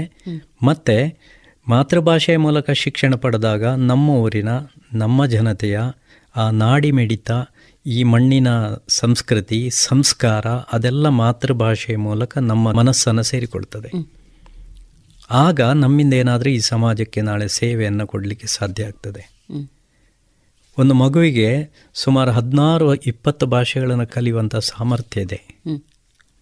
ಕನ್ನಡ ಮಾಧ್ಯಮದಲ್ಲೇ ಶಿಕ್ಷಣ ಕೊಡಿ, ಮನೆಯಲ್ಲಿ ಸ್ವಲ್ಪ ಗೊತ್ತಿದ್ದರೆ ಇಂಗ್ಲೀಷ್ ಮಾತಾಡಿ, ತುಳು ಮಾತಾಡಿ, ಅಥವಾ ಮಲಯಾಳ ಪ್ರದೇಶದಲ್ಲಿದ್ದರೆ ಮಲಯಾಳ ಮಾತಾಡಿ, ತಮಿಳು ಮಾತಾಡಿ. ಯಾರಿಗೆ ಹೆಚ್ಚು ಭಾಷೆ ಗೊತ್ತಿದೆಯೋ ಅವ ಒಬ್ಬ ಯಶಸ್ವಿಯಾದಂಥ ಮನುಷ್ಯನಾಗ್ತಾನವ. ಹೆಚ್ಚು ಭಾಷೆಯನ್ನು ಕಲಿಸಿ, ಶಾಲೆ ಆಗಬೇಕು ಅಂತಿಲ್ಲ ಅದಕ್ಕೆ. ಒಬ್ಬ ಡಾಕ್ಟ್ರು ಸಕ್ಸಸ್ ಆಗಬೇಕಿದ್ದರೆ ಈಗ ನಮ್ಮ ದಕ್ಷಿಣ ಕನ್ನಡ ಜಿಲ್ಲೆಯಂತಹ ಭಾಗದಲ್ಲಿ ಅವನಿಗೆ ಕೊಂಕಣಿ ಬಂದರೆ ಒಳ್ಳೆಯದು, ಇಂಗ್ಲೀಷ್ ಬಂದರೆ ಒಳ್ಳೆಯದು, ಮಲಯಾಳ ಬಂದರೆ ಒಳ್ಳೆಯದು, ತುಳು ಬಂದರೆ ಒಳ್ಳೆಯದು, ಕನ್ನಡ ಇದ್ದರೆ ಒಳ್ಳೆಯದು. ಇದೆಲ್ಲ 4-5 ಭಾಷೆಗಳು ಗೊತ್ತಿದ್ದಾಗ ಆ ಡಾಕ್ಟ್ರು ಯಾವ ರೀತಿಯ ಜನ ಬಂದರೆ ಅವರಲ್ಲಿ ಹೇಗೆ ಮಾತಾಡಬೇಕು ಹಾಗೆ ಮಾತಾಡಲಿಕ್ಕೆ ಆಗ್ತದೆ. ಆ ಎಲ್ಲ ವರ್ಗದ ಜನರನ್ನು ಕೂಡ ಅವ ಗೆಲ್ಲಲಿಕ್ಕೆ ಸಾಧ್ಯ ಆಗ್ತದೆ. ಅವ ಒಬ್ಬ ಯಶಸ್ವಿ ಡಾಕ್ಟ್ರಾಗಿ ಅಲ್ಲಿ ಕಾರ್ಯನಿರ್ವಹಿಸಲಿಕ್ಕೆ ಸಾಧ್ಯ ಆಗ್ತದೆ. ಇವನಿಗೆ ತಿಳಿದಂಥ ಇಂಗ್ಲೀಷ್ ಭಾಷೆಯಲ್ಲೇ ಮಾತಾಡಿದರೆ ಆ ಜನಸಾಮಾನ್ಯರಿಗೆ ಹೇಗೆ ಅರ್ಥ ಆಗಬೇಕು? ಅವರು ಇವನನ್ನು ಇಷ್ಟಪಡೋದಿಲ್ಲ. ಅವರವರ ಭಾಷೆಯಲ್ಲಿ ಆ ಡಾಕ್ಟ್ರು ಮಾತಾಡ್ತಾನೆ ಅಂತಿದ್ದರೆ ಅಂಥ ಡಾಕ್ಟ್ರ್ ಬಳಿ ಹೆಚ್ಚು ಜನ ಹೋಗ್ತಾರೆ, ಅವನಿಗೆ ಹೆಚ್ಚು ಸೇವೆ ಸಲ್ಲಿಸಲಿಕ್ಕೆ ಸಾಧ್ಯ ಆಗ್ತದೆ. ಆದ್ದರಿಂದ ಮಾತೃಭಾಷೆಯಲ್ಲೇ ಶಿಕ್ಷಣ ಕೊಡಿ. ಆಂಗ್ಲ ಭಾಷೆಯಲ್ಲಿ ಕೊಟ್ಟಾಗ ಮಾತ್ರ ನಿಮ್ಮ ಮಕ್ಕಳು ನಾಳೆ ಬೆಳೆದು ದೊಡ್ಡವರಾಗ್ತಾರೆ, ಭಾರಿ ಹಣ ಸಂಪಾದಿಸುವಂಥ ವ್ಯಕ್ತಿಗಳಾಗ್ತಾರೆ ಅಂತ ಖಂಡಿತ ತಿಳಿಬೇಡಿ, ಇದು ತಪ್ಪು. ಇನ್ನೊಂದು ನಾನು ಹೇಳಬೇಕಾದಂಥ ವಿಷಯ ಏನಂದರೆ, ಆಂಗ್ಲ ಮಾಧ್ಯಮವನ್ನು ಯಾಕೆ ಶಿಕ್ಷಣ ಕೊಡ್ತಾ ಇದ್ದೀರಿ? ನಾವು ತುಂಬ ವ್ಯಕ್ತಿಗಳಲ್ಲಿ ಪ್ರಶ್ನೆ ಕೇಳುವಾಗ ಅವರು ಹೇಳುವ ಮಾತು, ನಾಳೆ ಫಾರಿನಿಗೆಲ್ಲ ಹೋಗಬೇಕು ಅಂತಾದಾಗ, ಬೇರೆ ಕಂಪನಿಗಳಲ್ಲಿ ಕೆಲಸ ಸಿಕ್ಕಿದಾಗ ಅಲ್ಲಿಗೆ ಹೋಗಬೇಕಾಗ್ತದೆ ಇತ್ಯಾದಿಯನ್ನು ಹೇಳ್ತಾರೆ ಅವರು. ಹೌದು, ಇಂಡಿಯಾದಲ್ಲಿ ಕಲಿತು ನಮಗೆ ಫಾರಿನಿಗೆ ಹೋಗುವಂಥದ್ದೇ ಗುರಿಯಾ?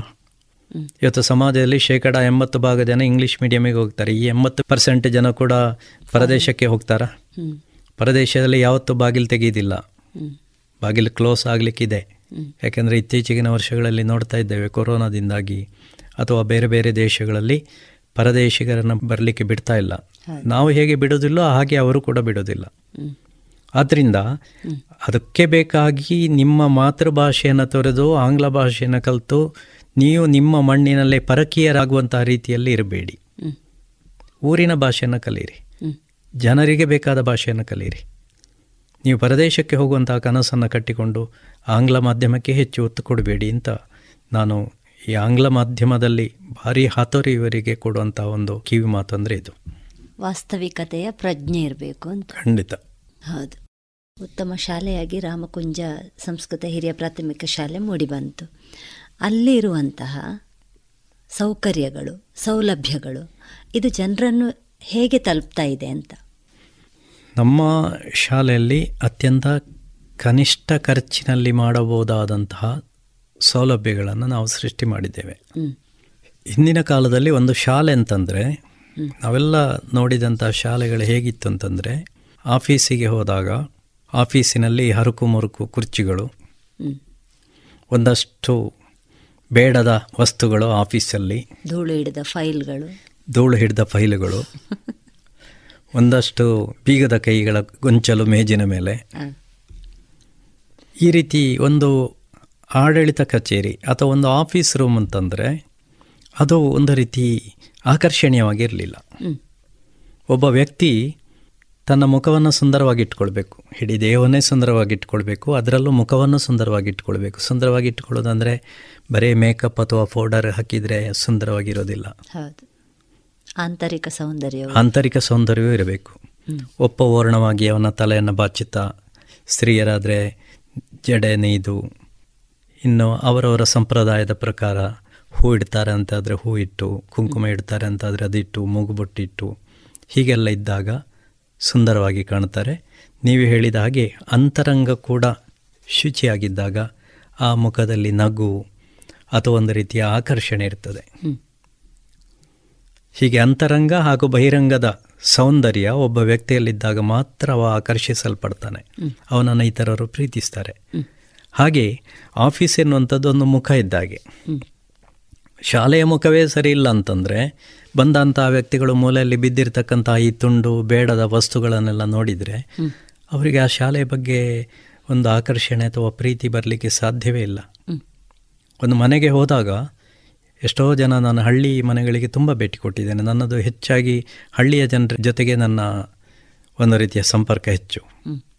ಮನೆಗಳಿಗೆ ಹೋದಾಗ ಸುಂದರವಾಗಿ ಅಂಗಳವನ್ನೆಲ್ಲ ಗುಡಿಸಿ, ಸೆಗಣಿಯೆಲ್ಲ ಸಾರಿಸಿ, ಇರುವಂತಹ ಮನೆಯನ್ನು ಅತ್ಯಂತ ಅಚ್ಚುಕಟ್ಟಾಗಿ ಇಟ್ಕೊಳ್ತಾರೆ. ಅಂಥ ಮನೆಗೆ ಹೋದಾಗ ನಮ್ಗೆ ಖುಷಿ ಆಗ್ತದೆ. ದೊಡ್ಡ ತಾರಸಿ ಮನೆಯನ್ನು ಕಟ್ಟಿದ್ದಾರೆ, ಎದುರುಗಡೆ ಎಲ್ಲ ಕೆಟ್ಟ ವಸ್ತುಗಳನ್ನೆಲ್ಲ ಬಿಸಾಡ್ತಾರೆ, ಸ್ವಚ್ಛತೆ ಇಲ್ಲ ಅಂತಂದರೆ ಆ ಮನೆಯಲ್ಲಿ ನಮಗೆ ಪ್ರೀತಿ ಬರೋದಿಲ್ಲ. ಹಾಗೆ ಒಂದು ಶಾಲೆ, ಅಲ್ಲಿ ಆಫೀಸ್ ರೂಮ್ ತುಂಬ ಆಕರ್ಷಣೀಯವಾಗಿರಬೇಕು, ಇದನ್ನು ಮಾಡಿದೆ ನಾನು. ಆಫೀಸಿಗೆ ಬಂದಾಗ ತುಂಬ ಜನ ಹೇಳ್ತಾ ಇದ್ದರು, ಇದು ಒಂದು ಕಾಲೇಜಿನ ಆಫೀಸಿನಾಗಿದೆ ಅಥವಾ ಒಂದು ದೊಡ್ಡ ಬ್ಯಾಂಕಿನ ಕಚೇರಿ ಆಫೀಸಿನಾಗಿದೆ ಅಂತ. ಹಾಗೆಂತ ನಾನೇನು ದೊಡ್ಡ ಕನ್ನಡಿ ಎಲ್ಲ ಹಾಕಿ ಮಕ್ಕಳೆಲ್ಲ ಕಾಣದ ಹಾಗೆ ಮಾಡಿದಂಥ ವ್ಯವಸ್ಥೆಯನ್ನು ಮಾಡಲಿಲ್ಲ. ಹಳ್ಳಿಯ ಬಾಗಿಲುಗಳು, ಮರದ ಬಾಗಿಲುಗಳು ಇತ್ಯಾದಿಗಳನ್ನೇ, ಅದರಲ್ಲೇ ಇರುವಂಥ ಆಫೀಸು, ಅದನ್ನು ಅಚ್ಚುಕಟ್ಟಾಗಿ ಇಟ್ಟುಕೊಂಡಿದ್ದೆ. ಇದು ಒಂದು. ಇನ್ನು ಕೊಡೆಗಳನ್ನು ಹೆಚ್ಚಾಗಿ ಹಿಂದಿನ ಕಾಲದಲ್ಲಿ ಶಾಲೆಗಳಲ್ಲಿ, ನಮ್ಮ ದಕ್ಷಿಣ ಕನ್ನಡ ಜಿಲ್ಲೆಯಲ್ಲಿ ಯಾವತ್ತು ಮಳೆ ಜಾಸ್ತಿ, ಕೊಡೆಗಳನ್ನೆಲ್ಲಿ ಇಡ್ತಾಯಿದ್ರು, ಒಂದು ಕಿಟಕಿಗಳಿಗೆ ನೇತಾಡಿಸ್ತಾ ಇದ್ರು ಹೆಚ್ಚಿನ ಶಾಲೆಗಳಲ್ಲಿ, ಅಥವಾ ಒಂದು ಮೂಲೆಯಲ್ಲಿ ರಾಶಿ ಆಗ್ತಾ ಇದ್ರು, ಅಥವಾ ಇನ್ನು ಅಲ್ಲಿ ಈ ಮಾಡಿನ ಕೆಳಭಾಗದಲ್ಲಿ ಒಂದು ಬನ್ನಟಿಗೆ ಅಂತ ಇರ್ತದೆ ನಮ್ಮ ತುಳುವಿನಲ್ಲಿ, ಅದರಲ್ಲಿ ನೇತಾಡಿಸ್ತಾರೆ, ಶಾಲೆಯೇ ಕಾಣೋದಿಲ್ಲ. ಅದರ ಬದಲು ನಾವೇನು ಮಾಡಿದ್ದೇವೆ ಅಂತ ಹೇಳಿದರೆ, ನಮ್ಮ ಮಾಸ್ಟರ್ ಪ್ಲಾನರಿ ಪುತ್ತೂರಿನಲ್ಲಿ ಅವರಿಂದ ಒಂದು ದೊಡ್ಡ ನೀರಿನ ಟ್ಯಾಂಕ್ಗಳು, ದೊಡ್ಡ ಅಂದರೆ ಭಾರಿ ದೊಡ್ಡದಲ್ಲ, ಒಂದು 2 ಫೀಟ್ ಅಗಲದ ಅಂತಹ ಒಂದು ಟ್ಯಾಂಕ್ಗಳನ್ನು ಎಲ್ಲ ಕ್ಲಾಸಿಗೆ ಒಂದರಂತೆ ಇಟ್ಟೆವು. ಕೊಡೆಗಳನ್ನೆಲ್ಲ ಅದರಲ್ಲೇ ಇಡಬೇಕು, ಮಕ್ಕಳು ಒಂದೊಂದು ಕ್ಲಾಸಿಗೆ ಒಂದೊಂದು ಅಂತಹ ಈ ಕೊಡೆ ಇಡಲಿಕ್ಕೆ ಒಂದು ಬುಟ್ಟಿ. ಇದರಿಂದ 2 ಲಾಭ ಇದೆ. ಏನಂದರೆ 400 ಮಕ್ಕಳಿದ್ದರೆ 400 ಕೊಡೆ ಇರ್ತದೆ. ಸಂಜೆ ಮನೆಗೆ ಹೋಗುವಾಗ ಬಹಳ ಆತುರ ಇರ್ತದೆ ಅವರಿಗೆ, ಮನೆಗೆ ಓಡಬೇಕು ಅಂತ, ಸಿಕ್ಕಿದ ಕೊಡೆಯನ್ನು ಎತ್ತಿಕೊಂಡು ಹೋಗ್ತಾರೆ. ಮರುದಿವಸ ತಂದೆ ತಾಯಿದ್ದು ದೂರು, ನಿನ್ನೆ ನಾನು ಹೊಸ ಕೊಡೆ ತಂದು ಕೊಟ್ಟಿದ್ದೇನೆ, ಅದು ಇಲ್ಲ, ಕಾಣೆಯಾಗಿದೆ ಅಂತ. ಅದನ್ನು ವಿಚಾರಿಸೋದು. ಇನ್ನೂ ಕೆಲವೊಮ್ಮೆ ಮಕ್ಕಳು ಏನು ಮಾಡ್ತಾರೆ ಅಂದರೆ, ಹೊಸ ಕೊಡೆಯನ್ನು ತಗೊಂಡೋದ್ರೆ ಮನೆಯಲ್ಲೇ ಇಟ್ಟು ಬರ್ತಾರೆ. ಅದು ಕಳ್ಳತನ ಅಂತಲ್ಲ, ಇನ್ನು ಉಳಿದವರೆಲ್ಲ ತಮಾಷೆ ಮಾಡ್ತಾರೆ, ಅವನಿನ್ನ ಕದ್ದಿದ್ದಾನೆ ಅಂತ ಹೇಳಿಕೊಂಡು ಆ ಭಯದಿಂದ ಅವ ಅಲ್ಲೇ ಇಟ್ಟು ಬರ್ತಾನೆ. ಹೀಗೆ ದಿನಕ್ಕೆ 2 ಕೊಡೆ ಇಲ್ಲ ಅಂತ ದೂರು. ಇಂತಹ ಒಪಿನಿಯನ್ ಎಲ್ಲ ಸಮಾಜದಲ್ಲಿ ಸೃಷ್ಟಿಯಾದರೆ ಶಾಲೆಯನ್ನು ಪ್ರೀತಿಸೋದಿಲ್ಲ ಜನ. ಅದಕ್ಕೆ ಕೊಠಡಿಗೆ ಒಂದು, ತರಗತಿಗೆ ಒಂದು ನೀರಿನ ಟ್ಯಾಂಕು, ಆ ಕೊಡೆಗಳಲ್ಲಿ ನಾವೇ ಹೆಸರು ಬರೆದು ಕೊಡೋದು. ಹಳ್ಳಿಯವರಲ್ಲಿ ನೀವು ಹೆಸರು ಬರೆಸಿಕೊಂಡು ಬನ್ನಿ ಅಂತ ಹೇಳಿದರೆ ಅವರಿಗೆ ಹೆಸರು ಬರೆಯೋರು ಸಿಕ್ಕೋದಿಲ್ಲ. ನಾವೇ ವಿಶೇಷವಾದಂಥ ಪೆನ್ನನ್ನು ತರಿಸಿ ಅದರಲ್ಲಿ ನಾವೇ ಹೆಸರು ಬರೆದು ಕೊಡೋದು ಅವರಿಗೆ ಕೊಡೆಯಲ್ಲಿ. ಆಗ ಬದಲಾಗಲಿಕ್ಕೆ ಸಾಧ್ಯ ಇಲ್ಲ. ಇನ್ನು ಸಂಜೆ ಹೋಗುವಾಗ ಸಾಲ ನಿಂತು ಕೊಡೆ ಎಲ್ಲ ಹಿಡ್ಕೊಂಡು ಎಲ್ಲ ಉಂಟಾ ಅಂತ ಕೇಳಿ ಬಿಡುವಂಥ ಕ್ರಮ. ಇದರಿಂದಾಗಿ ಚಿಕ್ಕ ಚಿಕ್ಕ ವಿಚಾರಕ್ಕೂ ಕೂಡ ನಾವು ಗಮನ ಕೊಟ್ಟಾಗ ಹಳ್ಳಿಯವರು ತುಂಬ ಪ್ರೀತಿಸ್ತಾರೆ. ನಮ್ಮ ಶಾಲೆಯನ್ನು ವಿಶೇಷವಾಗಿ ಶಿಸ್ತಿಗೋಸ್ಕರ ಪ್ರೀತಿಸ್ತಾರೆ. ಶಿಸ್ತು ಪಾಲಿಸದಿದ್ದರೂ ಕೂಡ ಕೆಲವರು, ಅವರಿಗೆ ಶಿಸ್ತು ಬೇಕು ಅಂತ ಗೊತ್ತಿದೆ. ಹೌದು, ಶಿಸ್ತಿನ ಬಗ್ಗೆ ತುಂಬ ಜನ ಮಾತಾಡ್ತಾರೆ. ಹಾಗಂತ ಅವ ಪಾಲಿಸ್ತಾನಂತ ಕೇಳಿದರೆ ಇಲ್ಲ. ಹಾಗೆ ಶಾಲೆಯಲ್ಲಿರುವಂತಹ ಶಿಸ್ತನ್ನು ತುಂಬ ಪೋಷಕರು ಇಷ್ಟಪಟ್ಟಿದ್ದಾರೆ. ಆಮೇಲೆ ತರಗತಿಗಳಲ್ಲಿ 1ನೇ ತರಗತಿ ಅಂತಂದರೆ ಅಲ್ಲಿ ಏನು ಬೇಕು ಅವರಿಗೆ? ಮಗ್ಗಿ ಬೇಕು, ವಾರಗಳ ಹೆಸರು ಬೇಕು, ಅಥವಾ ಸುತ್ತಮುತ್ತಲಿನ ಪರಿಸರದ ಬಗ್ಗೆ ಮಾಹಿತಿ ಕೊಡುವಂಥ ಕೆಲವು ಪಾಯಿಂಟ್ಗಳೆಲ್ಲ ಅಲ್ಲಿ ಬೇಕಾಗ್ತದೆ. ಇದನ್ನೆಲ್ಲ ಹಾಕಿದ್ದೇವೆ. ಉದಾಹರಣೆಗೆ 1ನೇ ತರಗತಿಯಲ್ಲಿ ದರ್ಪಣ ಹಾಕಿದ್ದೇವೆ, ಕನ್ನಡಿ. ಯಾಕೆ ದರ್ಪಣ ಅಂದರೆ ಅದು ಆರೋಗ್ಯ ಪಾಠದ ದೃಷ್ಟಿಯಿಂದ ದರ್ಪಣಗಳು ಬೇಕು. ಅದನ್ನು ಶಿಕ್ಷಣದ ತಜ್ಞರು ಹೇಳಿದ್ದಾರೆ. ಯಾಕೆ ದರ್ಪಣ ಅಂತ ಹೇಳಿದರೆ ನಮ್ಮ ಹಿಂದೆ ಒಂದು ಕಲ್ಪನೆ ಇತ್ತು, ಕನ್ನಡಿ ನೋಡ್ತಾ ತಲೆ ಬಾಚುತ್ತಾ ಇದ್ದರೆ ಅವ ಬಾರಿ ಸ್ಟೈಲ್ ಮಾಡ್ತಾನೆ ಅಂತ ಹೇಳ್ತಾ ಇದ್ರು. ಅಲ್ಲ, ಸ್ಟೈಲಿಗೆಲ್ಲ ಅದು. ಹಳ್ಳಿಯಲ್ಲಿ ಪಾಪ ಅಂಗೈ ಅಗಲದಂಥ ಕನ್ನಡಿ ಮನೆಯಲ್ಲಿ ಇರ್ತದೆ. ಮುಖ ನೋಡಿದರೆ ದೇಹ ಕಾಣೋದಿಲ್ಲ, ದೇಹ ನೋಡಿದರೆ ಅದರಲ್ಲಿ ಮುಖ ಕಾಣೋದಿಲ್ಲ. ಅವನ ಮೂಗಿನಲ್ಲಿ ಸಿಂಬಳ ಎಳೀತದೋ, ಅಥವಾ ಹಣೆಗೆ ಹುಡುಗಿ ಕುಂಕುಮ ಇಟ್ಟಿದ್ದಾಳ ಇಲ್ಲವೋ, ತಲೆ ಬಾಚಿದ್ದು ಸರಿಯಾಗಿದೆ ಅಂತ ನೋಡಲಿಕ್ಕೆ ಪಾಪ ಅವರಲ್ಲಿ ಇಲ್ಲ. ಅಂಗಿಯ ಗುಬ್ಬಿ ಮೇಲೆ ಕೆಳಗೆ ಆಗಿರ್ತದೆ. ಒಂದು ನಿಲುಗನ್ನಡಿ ಇದ್ದಾಗ ಅದರ ಮುಂದೆ ನಿಂತರೆ ಒಂದು ಮಗುವಿನ ಪೂರ್ತಿ ಚಿತ್ರಣ ಅದಕ್ಕೆ ಸಿಗ್ತದೆ. ನಾನು ಸ್ವಚ್ಛವಾಗಿದ್ದೇನೆ ಅಂತ ಗೊತ್ತಾಗ್ತದೆ. ಅದರಲ್ಲಿ ಒಂದು ಮಾತನ್ನು ಬರೆದಿದ್ದೇವೆ, ಇದರ ಮುಂದೆ ನಿಂತುಕೊಂಡು ನೀನು ಸ್ವಚ್ಛವಾಗಿಟ್ಟುಕೊಂಡು ನಿನ್ನ ದೇಹವನ್ನು ಅಂತ ಒಂದು ವಾಕ್ಯವನ್ನು ಬರೆದಿದ್ದೇವೆ. ಇದೆಲ್ಲ ಏನಾಗ್ತದೆ ಅಂತಂದರೆ ಮಕ್ಕಳಲ್ಲಿ ಒಂದು ಆರೋಗ್ಯದ ಬಗ್ಗೆ ಒಂದು ಒಳ್ಳೆಯ ಕಲ್ಪನೆಯನ್ನು ಕೊಡ್ತದೆ. ಇದು ಎಲ್ಲಿಯೂ ಇಲ್ಲ ಇಂಥದ್ದನ್ನು. ಶಿಕ್ಷಣ ತಜ್ಞರು ಹೇಳಿದ್ದಾರೆ, ಪುಸ್ತಕದಲ್ಲಿ ಹುಡುಕಿದರೆ ಇದೆ, ಪ್ರಾಕ್ಟಿಕಲ್ ಆಗಿ ಮಾಡಿದವರು ಇಲ್ಲ ಇದನ್ನು. ನಮ್ಮ ದಕ್ಷಿಣ ಕನ್ನಡ ಜಿಲ್ಲೆಯಲ್ಲಿ ಉಸ್ತುವಾರಿ ಸಚಿವರಾಗಿ ನಾಗರಾಜ್ ಶೆಟ್ಟರಿದ್ದರು. ಅವರು ನಮ್ಮ ಅತ್ಯಂತ ಆತ್ಮೀಯರು, ಶಾಲೆಗೆ ತುಂಬ ಸಲ ಬಂದಿದ್ದಾರೆ. ಅವರು ಹೋದಲ್ಲೆಲ್ಲ ಈ ಮಾತನ್ನು ಹೇಳ್ತಾ ಇದ್ದರು.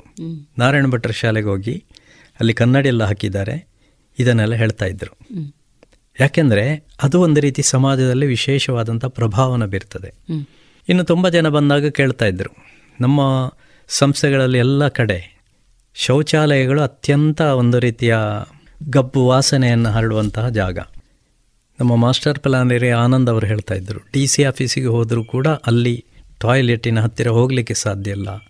ನಾನೊಮ್ಮೆ ಅಲ್ಲಿ ಹೋಗಿದ್ದೆ, ಅಲ್ಲಿ ಹೋದಾಗ ಹೇಳಿದೆ, ರಾಮಕಂಜದಲ್ಲಿ ನಾರಾಯಣ ಭಟ್ ಅಂತ ಇದ್ದಾರೆ, ಅವರ ಶಾಲೆಗೆ ಹೋಗಿ, ಅವರ ಕ್ಲಾಸ್ ರೂಮಿನ ಪಕ್ಕದಲ್ಲೇ ಒಂದು ಗೆಸ್ಟ್ಗಳೆಲ್ಲ ಬಂದರೆ ಒಂದು ಟಾಯ್ಲೆಟ್ ಇದೆ, ಅಷ್ಟು ಕ್ಲೀನಾಗಿ ಇಟ್ಕೊಂಡಿದ್ದಾರೆ, ಅದು ಹೇಗೆ ಸಾಧ್ಯ ಆಯಿತು ಅಂತ ಅವರಲ್ಲಿ ಕೇಳಿ ಅಂತ ಹೇಳ್ತಾ ಇದ್ರು ಅವರು. ಅಂದರೆ ಜನ ಬಂದಾಗ ಅದನ್ನೆಲ್ಲ ಗಮನಿಸ್ತಾರೆ. ಅದು ಹಳ್ಳಿಯವರು ಕೂಡ ಬಂದರೆ ಅದನ್ನು ಗಮನಿಸ್ತಾರೆ. ನಾಗರಾಜ್ ಶೆಟ್ಟರು ಬಂದವರು ಒಂದು ಸಲ ಕೇಳಿದರು, ಒಂದು ಟಾಯ್ಲೆಟ್ ಆ ದಿವಸ ಉದ್ಘಾಟನೆ ಇತ್ತು, ನಾರಾಯಣ ಭಟ್ರೆ ಟಾಯ್ಲೆಟೆಲ್ಲ ಕಟ್ಟಿದ್ದೀರಿ, ಇದನ್ನು ಕ್ಲೀನ್ ಮಾಡೋರು ಯಾರು ಅಂತ ಕೇಳಿದರು. ನನ್ನ ಅಲ್ಲಿಂದಲೇ ಸ್ಟಾರ್ಟ್ ಸರ್ ಅಂತ ಹೇಳಿದೆ. ಅಂದರೆ ನಾನು ಟಾಯ್ಲೆಟನ್ನು ಉಪಯೋಗಿಸ್ತೇನಂತಿದ್ದರೆ ನಾನು ಅದರ ಸ್ವಚ್ಛತೆಯನ್ನು ಕೂಡ ಮಾಡಬೇಕು. ನಾನು ಅದಕ್ಕೆ ಹೋಗ್ತೇನೆ ಅಂತಿದ್ದರೆ ನಾನೇ ತೊಳಿತೇನೆ ಬೆಳಿಗ್ಗೆ. ಫಸ್ಟಿಗೆ ನಾನೇ ಬೆಳಿಗ್ಗೆ 8 ಗಂಟೆಗೆ ಹೋದಾಗ ಟಾಯ್ಲೆಟಿಗೆ ಹೋದಾಗ ಬ್ರಷ್ ಹಾಕಿ ನಾನೇ ತೊಳೆದು ಬರ್ತೇನೆ. ನಾನು ಮಾಡದೆ ನಮ್ಮ ಸ್ಟಾಫಿನಲ್ಲಿ ನೀವು ತೊಳೀರಿ ಅಂತ ಹೇಳಲಿಕ್ಕೆ ಆಗೋದಿಲ್ಲ, ಅಥವಾ ಮಕ್ಕಳಲ್ಲಿ ನೀವು ತೊಳೀರಿ ಅಂತ ಹೇಳಲಿಕ್ಕೆ ಆಗೋದಿಲ್ಲ. ಮನೆಯಲ್ಲಿ ತಾಯಿಯೇ ಮಾಡಬೇಕು ಅಂತಿಲ್ಲ, ಶೌಚಾಲಯದ ಸ್ವಚ್ಛತೆ ತಂದೆಯೂ ಮಾಡ್ಬೋದು, ಮಕ್ಕಳು ಮಾಡ್ಬೋದು. ಈ ರೀತಿಯ ಒಂದು ಕಲ್ಪನೆ ಇದ್ದಾಗ ಅದನ್ನು ಜನ ಇಷ್ಟಪಡ್ತಾರೆ. ಹೀಗೆ ಇನ್ನು ಆಯಾಯ ತರಗತಿಗಳಿಗೆ ತಕ್ಕಂತೆ ಬೋರ್ಡುಗಳು ಇದನ್ನೆಲ್ಲ ಮಾಡಿದ್ದೇವೆ. ಅದಕ್ಕಿಂತ ವಿಶೇಷವಾಗಿ ಹೊರ ಜಗಲೆಯಲ್ಲಿ ಜನರಲ್ ನಾಲೆಜ್ ಕೊಡುವಂಥದ್ದು. ಈಗ ಉದಾಹರಣೆಗೆ ದಶಾವತಾರ ಅಂದರೆ ಏನು, ಅದೇ ರೀತಿ ಪಂಚಲೋಹಗಳಂದರೆ ಯಾವುದು, ಈ ರೀತಿ ಬೇರೆ ಬೇರೆ ನಾಲೆಜ್ ಕೊಡತಕ್ಕಂಥ ಅಂಶಗಳನ್ನೆಲ್ಲ ಬೋರ್ಡಿನಲ್ಲಿ ನಾವು ಬರೆದು ಜಗಲೆಯಲ್ಲಿ ಹಾಕಿದ್ದೇವೆ. ಅದು ಏನಾಗ್ತದೆ ಅಂದರೆ ಅದನ್ನು ನಾವು ವರ್ಷಂಪ್ರತಿ ಬೇರೆ ಬೇರೆ ಸಂದರ್ಭಗಳಲ್ಲಿ ಅದರ ಮೇಲೆ ಕ್ವಿಝನ್ನು ಮಾಡ್ತಾ ಇದ್ದೇವೆ. ಕ್ವಿಝ್ ಮಾಡಿದಾಗ ಈ ವಿದ್ಯಾರ್ಥಿಗಳು ಅದನ್ನೆಲ್ಲ ಓದ್ತಾರೆ. ಹೆಚ್ಚಾಗಿ ಬೋರ್ಡ್ ಹಾಕಿದರೆ ಓದೋದಿಲ್ಲ ಅಂತ ಒಂದು ಆರೋಪ ಇದೆ. ಅದಕ್ಕೆ ಇಂತಹ ಒಂದು ಸ್ಪರ್ಧೆಗಳನ್ನೆಲ್ಲ ಮಾಡಿದಾಗ ಅದನ್ನು ಮಕ್ಕಳು ಏನು ಮಾಡ್ತಾರೆ ಅಂದರೆ ನೋಡ್ತಾರೆ, ಅದನ್ನು ಕಲಿತಾರೆ, ಎಲ್ಲಿದೆ ಅಂತ ಗೊತ್ತಾಗ್ತದೆ ಅವರಿಗೆ. ಇನ್ನು ಅದೇ ರೀತಿ ವಾರಕ್ಕೊಮ್ಮೆ ಡಿಬೇಟ್ ಕ್ಲಾಸ್ ಶಾಲೆಯಲ್ಲಿ ಇಟ್ಕೊಂಡಿರ್ತೇವೆ ನಾವು. ಅದರಲ್ಲಿ ಕೂಡ ಕನ್ನಡ ಸಂಘ ಅಂತ ಇದೆ, ವಿಜ್ಞಾನ ಸಂಘ ಅಂತ ಇದೆ, ಇನ್ನು ಕ್ರೀಡಾ ಸಂಘ ಇದೆ, ಇನ್ನು ಪರಿಸರ ಸಂಘ ಇದೆ. ಇದರ ಮೂಲಕ ಇದರಲ್ಲಿ ಹಾಕಿರುವಂಥ ಕೆಲವು ಬೋರ್ಡುಗಳ ಮೇಲೆ ಚರ್ಚೆಗಳನ್ನು, ಭಾಷಣಗಳನ್ನು ಇಟ್ಟುಕೊಂಡಿರ್ತೇವೆ. ಆ ರೀತಿ ಅದನ್ನು ಬಳಕೆಗೆ ಬರುವಂತೆ ಎಲ್ಲ ವ್ಯವಸ್ಥೆಗಳನ್ನು ಮಾಡಿದ್ದರಿಂದ ಇವತ್ತು ನಮ್ಮ ಶಾಲೆಯಿಂದ ಹೋದ ಮಕ್ಕಳು ಹೇಳ್ತಾರೆ, ನಾನು ಶಾಲೆಗೆ ಹೋಗುವಾಗ ನಾನಲ್ಲಿ ಭಾಷಣ ಮಾಡ್ತಾಯಿದ್ದೆ, ಅದರಿಂದಾಗಿ ಇವತ್ತು ಮಾತಾಡಲಿಕ್ಕೆ ಕಲಿತೆ. ನೀವು ನಾಟಕವನ್ನು ಟ್ರೈನಿಂಗ್ ಕೊಡ್ತಾಯಿದ್ದಿರಿ, ಅದರಿಂದಾಗಿ ನನಗೆ ಭಯ ಇಲ್ಲ, ಸ್ಟೇಜ್ ಫಿಯರ್ ಇಲ್ಲ ಅಂತ ಹೇಳ್ತಾರೆ. ನಾವು ಪ್ರತಿ ವರ್ಷವೂ ಕೂಡ ವಾರ್ಷಿಕೋತ್ಸವನ ಶಾಲೆಯಲ್ಲಿ ಮಾಡಿಸ್ತಾ ಇದ್ದೆವು. ಪೂರ್ಣ ರಾತ್ರಿಯ ವಾರ್ಷಿಕೋತ್ಸವ, 4-5 ನಾಟಕಗಳಿರ್ತಾ ಇತ್ತು. ವಿಶೇಷವಾಗಿ ನಾವು ಐತಿಹಾಸಿಕ ಮತ್ತು ಪೌರಾಣಿಕ ನಾಟಕಗಳನ್ನೇ ಮಾಡಿಸ್ತಾ ಇದ್ದದ್ದು. ಇನ್ನು ಡ್ಯಾನ್ಸ್ಗಳು ಇತ್ಯಾದಿಗಳು, ಮಕ್ಕಳೇ ಸಂಗೀತ ಹಾಡಬೇಕು, ಮಕ್ಕಳಿಗೆ ಟ್ರೈನಿಂಗ್ ಕೊಡಬೇಕು, ಈ ರೀತಿಯೆಲ್ಲ ಮಾಡಿಸ್ತಾ ಇದ್ದೆವು. ಇದರಿಂದಾಗಿ ಪ್ರಾಕ್ಟಿಕಲ್ ಆಗಿ ಆ ಮಕ್ಕಳಿಗೆ ಮಾಡುವಂಥ ಅನುಭವ ದೊರೀತಾ ಇತ್ತು. ಅಲ್ಲಿ ನಾಟಕಗಳಲ್ಲಿ ಒಬ್ಬ ಅಭಿನಯಿಸಿದರೆ ಆ ಸ್ಟೇಜ್ ಫಿಯರ್ ಹೋಗ್ತದೆ ಅವನಿಗೆ, ಮಾತು ಸ್ಪಷ್ಟವಾಗ್ತದೆ, ಉಚ್ಚಾರ ಸ್ಪಷ್ಟ ಬರ್ತದೆ, ಧ್ವನಿ ಗಟ್ಟಿಯಾಗ್ತದೆ. ಹೀಗೆ ಅವ ನಾಳೆ ಎಲ್ಲೇ ಒಂದು ಆಫೀಸಿಗೆ ಹೋಗಲಿ, ಎಲ್ಲಿಗೆ ಹೋಗಲಿ, ಸ್ಪಷ್ಟವಾಗಿ ಮಾತಾಡಲಿಕ್ಕೆ ಕಲಿತಾನೆ. ಸ್ಪಷ್ಟವಾಗಿ ಮಾತಾಡಿದಾಗ ನಮ್ಮ ಹೆಚ್ಚಿನ ಕೆಲಸಗಳಾಗ್ತದೆ. ಇದೆಲ್ಲ ತರಬೇತಿ ಸಿಕ್ಕಿದ್ರಿಂದ, ಜೀವನಾನುಭವ ಅಲ್ಲಿ ಶಾಲೆಯಲ್ಲಿ ಸಿಗ್ತಾ ಇದ್ದರಿಂದ ಪೋಷಕರು ಅದನ್ನು ಗಮನಿಸಿ ಇಷ್ಟಪಟ್ಟು ನಮ್ಮ ಶಾಲೆಗೆ ಕಳಿಸ್ತಾ ಇದ್ದರು. ಈ ರೀತಿ ಬದುಕಿನ ಶಿಕ್ಷಣವನ್ನು ಶಾಲೆಯಲ್ಲಿ ಹೇಳಿಕೊಡಬೇಕು. ನಾವು ಬರೀ ಈ ಪುಸ್ತಕದಲ್ಲಿರ್ತಕ್ಕಂತಹ ಸಂಗತಿಗಳನ್ನು ಹೇಳೋದು, ಪರೀಕ್ಷೆ ಮಾಡೋದು, ಮಾರ್ಕು, ನಿನಗೆ ಅಷ್ಟು ಮಾರ್ಕ್ ಇಲ್ಲ, ಅವನಿಗೆ ಅಷ್ಟುಂಟು, ಇವನಿಗೆ ಇಷ್ಟುಂಟು ಅಂತ ಕಂಪೇರ್ ಮಾಡೋದು, ಇದನ್ನೇ ಮಾಡ್ತಾ ಇದ್ದರೆ ಜನ ಇಷ್ಟಪಡೋದಿಲ್ಲ, ಮಕ್ಕಳು ಇಷ್ಟಪಡೋದಿಲ್ಲ. ಈ ರೀತಿ ಸರ್ವತೋಮುಖವಾದಂತಹ ಒಂದು ಅಭಿವೃದ್ಧಿ ಆಗುವಂತಹ ಶಿಕ್ಷಣವನ್ನು ಶಾಲೆಯಲ್ಲಿ ಕೊಟ್ಟಾಗ ಮಕ್ಕಳು ಅಭಿವೃದ್ಧಿ ಹೊಂದಲಿಕ್ಕೆ ಸಾಧ್ಯ, ಜನ ಪ್ರೀತಿಸ್ತಾರೆ. ಅವನಿಗೆ ಮನೆಯಲ್ಲಿ ಅದನ್ನು ಪ್ರಾಕ್ಟಿಕಲ್ ಆಗಿ ಮಾಡಲಿಕ್ಕೆ ಸಾಧ್ಯ ಇಲ್ಲದಿದ್ದರೂ ಗುರುತಿಸುವಂಥ ಹೃದಯ ಹಳ್ಳಿಗರಲ್ಲಿ ಇರ್ತದೆ, ಅವಿದ್ಯಾವಂತನಲ್ಲಿ ಇರ್ತದೆ. ಸಾಹಿತ್ಯ ಸಮುನ್ನತಿಯ ಈ ಸರಣಿಯ ಮುಂದಿನ ಭಾಗ ಮುಂದಿನ ಶುಕ್ರವಾರ ಪ್ರಸಾರವಾಗಲಿದೆ. ಎಲ್ಲರಿಗೂ ನಮಸ್ಕಾರ. ಈ ಸರಣಿ ಕಾರ್ಯಕ್ರಮದ ಸಂಯೋಜನೆ ಆಶಾ ಬೆಳ್ಳಾರೆ. ಕೇಳುಗರೆ, ತಮ್ಮ ಅನಿಸಿಕೆ ಅಭಿಪ್ರಾಯಗಳನ್ನು ವಾಟ್ಸ್ಆಪ್ ಮೂಲಕ ಕಳುಹಿಸಿ. 9480250101. ಮತ್ತೊಮ್ಮೆ 9480250101.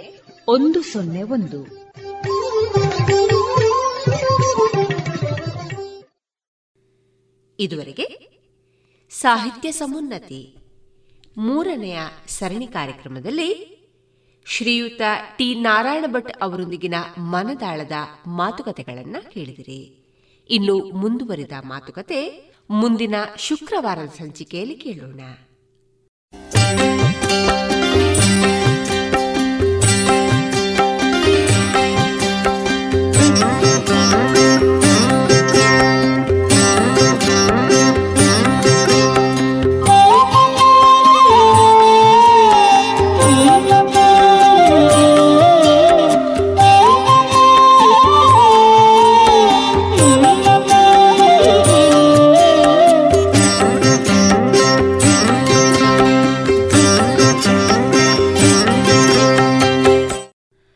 ಇದೀಗ ಡಾಕ್ಟರ್ ಸುಭಾಷ್ ಪಟ್ಟಾಜಿ ಅವರಿಂದ ಪುಸ್ತಕದ ಪರಿಚಯವನ್ನ ಕೇಳೋಣ.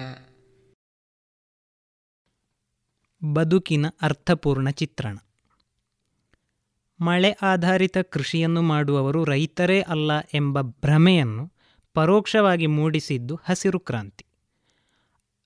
ಅಧಿಕ ಆಹಾರ ಉತ್ಪಾದನೆಯ ಹೆಸರಿನಲ್ಲಿ 60ರ ದಶಕದಲ್ಲಿ ರೈತರ ಹೊಲಕ್ಕೆ ಕಾಲಿಟ್ಟ ಈ ಕ್ರಾಂತಿ 3-4 ದಶಕಗಳಲ್ಲಿ ಮಾಡಿದ ಅನಾಹುತಗಳು ಒಂದೆರಡಲ್ಲ.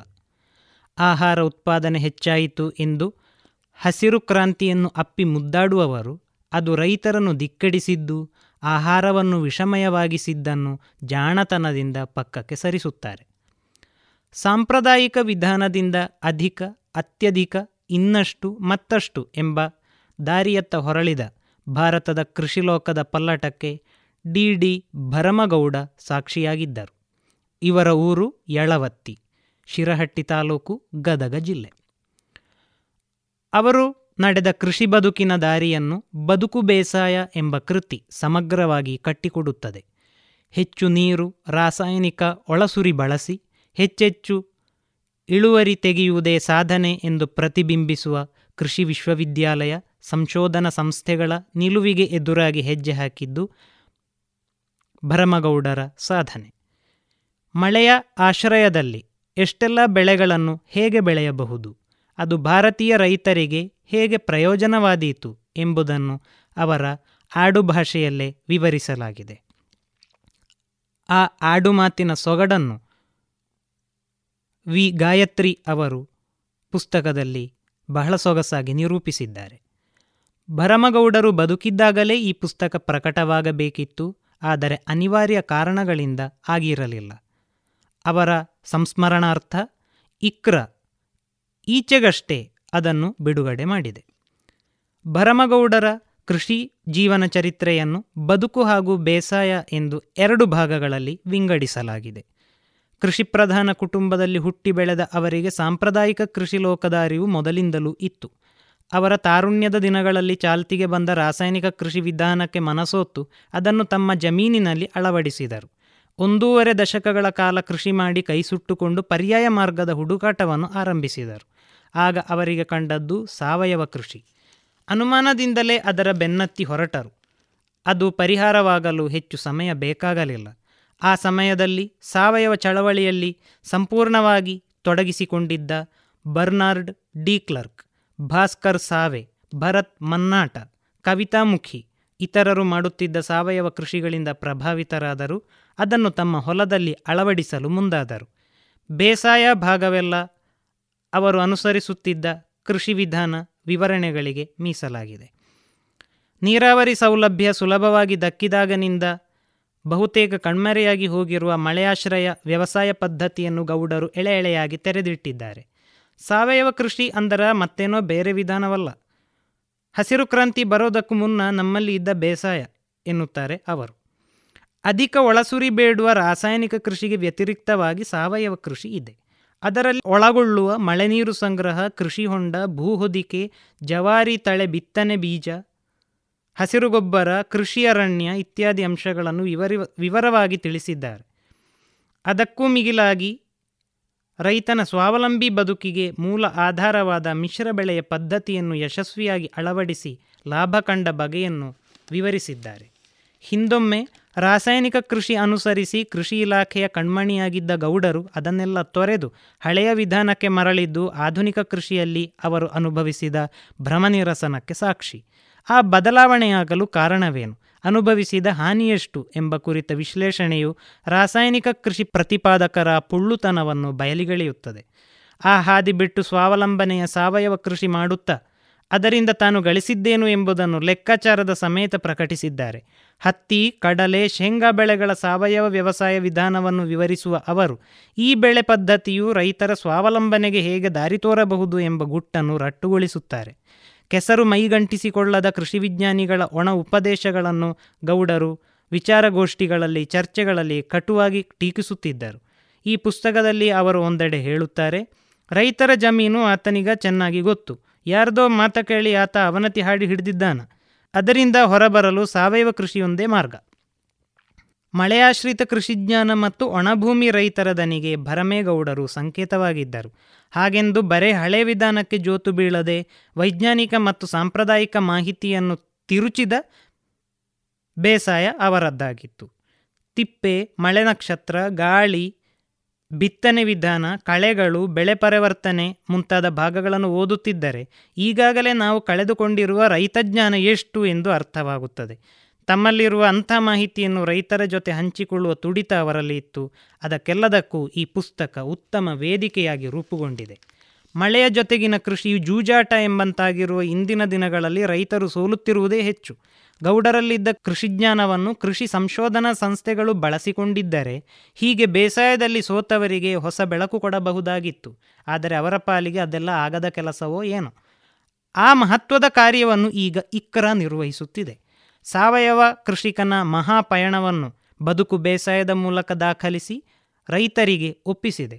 ಕೃಷಿ ಪದವಿ ಪಡೆದವರು ಹೇಳುವುದನ್ನು ಪಾಲಿಸುವುದಷ್ಟೇ ಕೃಷಿ ಅಲ್ಲ, ಅದೊಂದು ವಿಶಿಷ್ಟ ಸಂಸ್ಕೃತಿ ಮತ್ತು ಪರಂಪರೆ ಎಂಬುದನ್ನು ಈ ಕೃತಿ ಎತ್ತಿ ತೋರಿಸುತ್ತದೆ.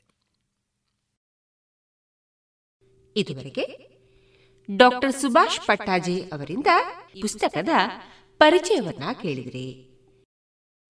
ಇನ್ನೀಗ ಕೇಳಿ ಜಾಣ ಸುದ್ದಿ.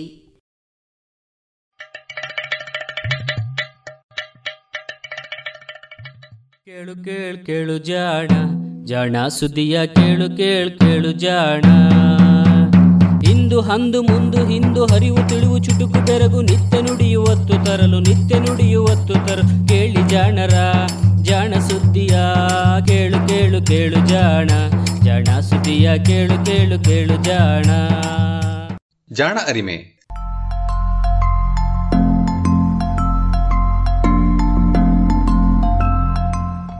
ಬಹುಶಃ ಜೀವಿ ವಿಜ್ಞಾನಿಗಳಿಗೆ ಹಾಗೂ ವಿಜ್ಞಾನ ಜಗತ್ತಿಗೆ ಪ್ರೊಫೆಸರ್ ರಾಘವೇಂದ್ರ ಗದಕ್ಕರ್ ಅವರ ಪರಿಚಯ ಮಾಡಿಕೊಡಬೇಕಿಲ್ಲ. ಪ್ರಾಣಿಗಳಲ್ಲಿ ಸಮಾಜ ಹೇಗೆ ರಚನೆಯಾಗಿರುತ್ತದೆ ಎನ್ನುವ ಬಗ್ಗೆ ಸಮಾಜ ಜೀವಿ ಪ್ರಾಣಿಗಳಾದ ಇರುವೆ, ಕಣಜ ಹಾಗೂ ಜೇನುನೊಣಗಳಲ್ಲಿ ಸಾಕಷ್ಟು ಅಧ್ಯಯನವನ್ನು ಮಾಡಿ ಅಂತಾರಾಷ್ಟ್ರೀಯ ಮಟ್ಟದಲ್ಲಿ ಮನ್ನಣೆ ಗಳಿಸಿದಂತಹ ವಿಜ್ಞಾನಿ professor Raghavendra Gadagkar. Indian Institute of ಸೈನ್ಸ್ನಲ್ಲಿ ಪ್ರೊಫೆಸರ್ ಆಗಿದ್ದ ಇವರು ಹಲವು ಉನ್ನತ ಹುದ್ದೆಗಳನ್ನು ನಿರ್ವಹಿಸಿದ್ದಾರೆ. ಇಂಡಿಯನ್ ನ್ಯಾಷನಲ್ ಸೈನ್ಸ್ ಅಕಾಡೆಮಿ ಅಥವಾ ಇನ್ಸಾದಂತಹ ಪ್ರತಿಷ್ಠಿತ ಅಕಾಡೆಮಿಯ ಅಧ್ಯಕ್ಷರು ಕೂಡ ಆಗಿದ್ದಾರೆ. ಪ್ರೊಫೆಸರ್ ಗದಕ್ಕರ್ ಇತ್ತೀಚೆಗೆ ದಿ ವೈರ್ ಸೈನ್ಸ್ ಪತ್ರಿಕೆಯಲ್ಲಿ ವಿಜ್ಞಾನ, ಸಮಾಜ ಹಾಗೂ ಪ್ರಜಾಸತ್ತೆಯ ನಡುವಿನ ಸಂಬಂಧಗಳ ಬಗ್ಗೆ ಒಂದು ಅಂಕಣವನ್ನು ಆರಂಭಿಸಿದ್ದಾರೆ. ಈ ಅಂಕಣದ ಕನ್ನಡ ಅನುವಾದವನ್ನು ನಾವು ಜಾಣಸುದ್ದಿಯಲ್ಲಿ ನಿಮಗೆ ಕೇಳಿಸಲಿದ್ದೇವೆ.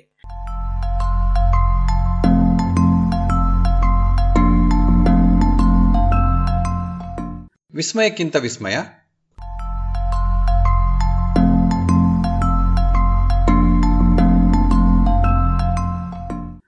ವಿಜ್ಞಾನಿಗಳು ಜನಸಾಮಾನ್ಯರಿಗಾಗಿಯೂ ಬರೆಯಬೇಕು, ಭಾಗ 2.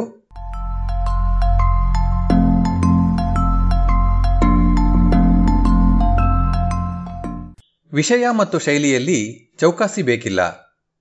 ಬರವಣಿಗೆಯ ಅಡಕ ಹಾಗೂ ಅದರ ಶೈಲಿಯಲ್ಲಿ ಚೌಕಾಸಿ ಬೇಕಿಲ್ಲ ಎನ್ನುವುದನ್ನು ವಿಜ್ಞಾನಿಗಳು ಅರ್ಥ ಮಾಡಿಕೊಳ್ಳಬೇಕು. Books do furnish a life ಎನ್ನುವ 2021 ಇಸ್ವಿಯಲ್ಲಿ ಬಂದಿರುವ ಪುಸ್ತಕದಲ್ಲಿ ರಿಚರ್ಡ್ ಡಾಕಿನ್ಸ್ ಈ ಮಾತನ್ನು ಸ್ಪಷ್ಟವಾಗಿಸಿದ್ದಾನೆ. ಡಾಕಿನ್ಸ್ ಈ ಹಿಂದೆ ಬರೆದಿದ್ದ ಹಲವು ಲೇಖನಗಳ ಸಂಗ್ರಹವಾದ ಈ ಪುಸ್ತಕ ಅತ್ಯಂತ ಸೊಗಸಾದ ಓದು. ಇದರಲ್ಲಿ ಆತ ಬೇರೆಯವರ ಪುಸ್ತಕಗಳಿಗೆಂದು ಬರೆದ ಹಲವಾರು ಮುನ್ನುಡಿಗಳು, ಬೆನ್ನುಡಿಗಳು ಹಾಗೂ ಪುಸ್ತಕ ವಿಮರ್ಶೆಗಳು ಇವೆ.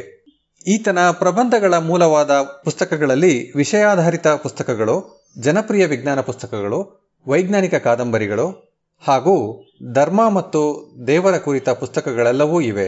ನನಗೆ ಈ ಬಗೆಯ ಲೇಖನಗಳ ಬಲು ಇಷ್ಟ, ಏಕೆಂದರೆ ಇವು ತಾಂತ್ರಿಕವಾದ ವೈಜ್ಞಾನಿಕ ಲೇಖನಗಳ ಮೇಲೆ ಹೇರಿದಂತಹ ಶಿಸ್ತಿನ ಚೌಕಟ್ಟನ್ನು ಮೀರಿದಂಥವು, ಗದ್ಯದ ಗುಣಮಟ್ಟವನ್ನು ಕುಗ್ಗಿಸುವ ನಿಯಮಗಳನ್ನು ಮೀರಿದಂಥವು.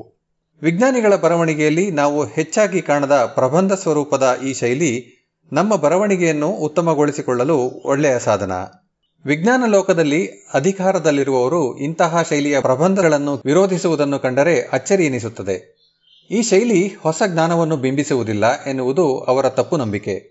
ನಾನು ಕೂಡ ಹಲವಾರು ಆಯ್ಕೆಯ ಹಾಗೂ ಮೌಲ್ಯಮಾಪನದ ಸಮಿತಿಗಳ ಸದಸ್ಯನಾಗಿದ್ದೆ. ಮೌಲ್ಯಮಾಪನಕ್ಕೊಳಗಾಗುವ ವ್ಯಕ್ತಿಗಳ ಪ್ರಕಟಣೆಯ ಪಟ್ಟಿಯಲ್ಲಿರುವ ಇಂತಹ ಬರಹಗಳನ್ನು ಕಿತ್ತೊಗೆಯುವುದನ್ನು ಕಂಡು ವಿಷಾದಿಸಿದ್ದೇನೆ. ಕೆಲವೊಮ್ಮೆ ಸಮಿತಿಯ ಪಟ್ಟಿಯನ್ನು ನೋಡುವ ಮೊದಲೇ ಅಧಿಕಾರಿಗಳು ಈ ಸೇವೆಯನ್ನು ಮಾಡಿ ಮುಗಿಸಿರುತ್ತಾರೆ. ಹಾಗೆಯೇ ನಾವೀಗ ವಿದ್ಯಾರ್ಥಿಗಳ ಪ್ರಶ್ನೆ ಪತ್ರಿಕೆಗಳಲ್ಲಿ ಪ್ರಬಂಧ ರೂಪದ ಉತ್ತರಗಳಿಗೆ ಬದಲಾಗಿ ಬಹು ಆಯ್ಕೆಯ ಪ್ರಶ್ನೆಗಳಿಗೆ ಮೊರೆ ಹೋಗಿದ್ದೇವೆ. ಇದರ ಫಲವಾಗಿ ಎಲ್ಲ ಮಾಹಿತಿಗಳನ್ನು ಸ್ವಯಂ ತಿಳಿದುಕೊಂಡು ಪ್ರಬಂಧವೊಂದನ್ನು ರಚಿಸುವ, ತಿಳಿಯುವ ಆನಂದದಿಂದ, ಖುಷಿಯಿಂದ ಇಂದಿನ ವಿದ್ಯಾರ್ಥಿಗಳು ವಂಚಿತರಾಗಿದ್ದಾರೆ. ಇಲ್ಲಿ ಮತ್ತೊಮ್ಮೆ ಡಾಕಿನ್ಸನ ಈ ಮಾತುಗಳು ನೆನಪಾಗುತ್ತವೆ. ನನಗೆ ನಕ್ಷತ್ರ ಮೀನು ನೀರಿನಲ್ಲಿ ಹೇಗೆ ಚಲಿಸುತ್ತದೆ ಎನ್ನುವುದರ ಸ್ಥೂಲ ವಿವರಗಳಷ್ಟೇ ನೆನಪಿವೆ. ಆ ವಿವರಗಳೇನು ಎನ್ನುವುದಲ್ಲ ಪ್ರಶ್ನೆ. ಅದಕ್ಕಿಂತಲೂ ಆ ವಿವರಗಳನ್ನು ನಾವು ಹೇಗೆ ಗಳಿಸಿದೆವು ಎನ್ನುವುದು ಮುಖ್ಯವಾಗುತ್ತದೆ. ಅದನ್ನು ಪಠ್ಯಪುಸ್ತಕವೊಂದನ್ನು ಉರುಹೊಡೆದು ನಾವು ತಿಳಿಯಲಿಲ್ಲ. ನಾವು ಗ್ರಂಥಾಲಯಕ್ಕೆ ಹೋಗಿ ಹಳೆಯ ಹಾಗೂ ಹೊಸ ಪುಸ್ತಕಗಳನ್ನು ಜಾಲಾಡಿದ್ದೆವು. ಒಂದೇ ವಾರದಲ್ಲಿ ಆ ವಿಷಯದಲ್ಲಿ ಎಷ್ಟು ಪರಿಣಿತಿ ಪಡೆಯಬಹುದೋ ಅಷ್ಟರ ಮಟ್ಟಿಗೆ ಮೂಲ ಶೋಧ ಪ್ರಕಟಣೆಗಳನ್ನು ಓದಿಕೊಂಡಿದ್ದೆವು. ವಾರಕ್ಕೊಮ್ಮೆ ಇದಕ್ಕಾಗಿ ನೀಡುತ್ತಿದ್ದ ಪಾಠಗಳೂ ಕೂಡ ನಕ್ಷತ್ರ ಮೀನಿನ ಹೈಡ್ರಾಲಿಕ್ಸೇ ಇರಲಿ, ಬೇರೆಯ ವಿಷಯವೇ ಆಗಲಿ, ಅದನ್ನೂ ಮೀರಿ ಕಲಿಯಲು ಪ್ರೋತ್ಸಾಹಿಸುತ್ತಿದ್ದೆವು. ನನಗೆ ನೆನಪಿದೆ, ಆ ಒಂದು ವಾರ ನಾನು ಎಚ್ಚರದಲ್ಲಿಯೂ ನಿದ್ರೆಯಲ್ಲಿಯೂ ನಕ್ಷತ್ರ ಮೀನುಗಳು ನೀರಿನಲ್ಲಿ ನಡೆಯುವುದನ್ನೇ ಕಾಣುತ್ತಿದ್ದೆ. ಅವುಗಳ ಕೊಳವೆ ಪಾದಗಳು ನಿದ್ರಿಸಿದ ಕಣ್ಣೆವೆಗಳ ಹಿಂದೆ ಕುಣಿದಾಡುತ್ತಿದ್ದವು. ಅವುಗಳ ಪಿಡಿಸೆಲ್ಲೆಗಳೇ ಕಿವುಚಿಕೊಂಡು ಸಮುದ್ರದ ನೀರು ಕನಸುಗಾಣುತ್ತಿದ್ದ ಮಿದುಳಿನೊಳಗೆ ಚಿಲುಮೆಯಾಗುತ್ತಿತ್ತು. ಆ ಬಗ್ಗೆ ಒಂದು ಪ್ರಬಂಧವನ್ನು ಬರೆಯುವುದೆನ್ನುವ ನಾಟಕಕ್ಕೆ ವಾರಪೂರ್ತಿ ನಡೆದ ಈ ಪಾಠಗಳು ಮುನ್ನುಡಿಯಾಗಿದ್ದವು.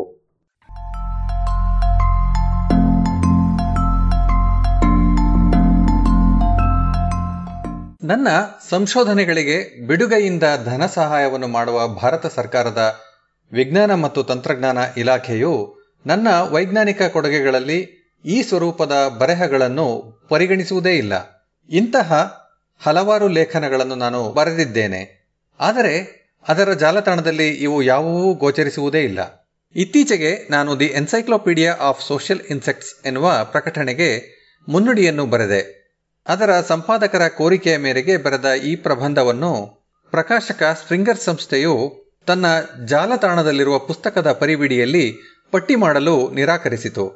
ನನ್ನ ಈ ಪ್ರಬಂಧ ಹೀಗೆ ಸಮಾಧಿಯಾಯಿತು. ಹಾಗಿದ್ದರೆ ವೈಜ್ಞಾನಿಕ ಸಾಹಿತ್ಯ ಎಂದರೇನು? ಅದು ಹೇಗಿರಬೇಕು?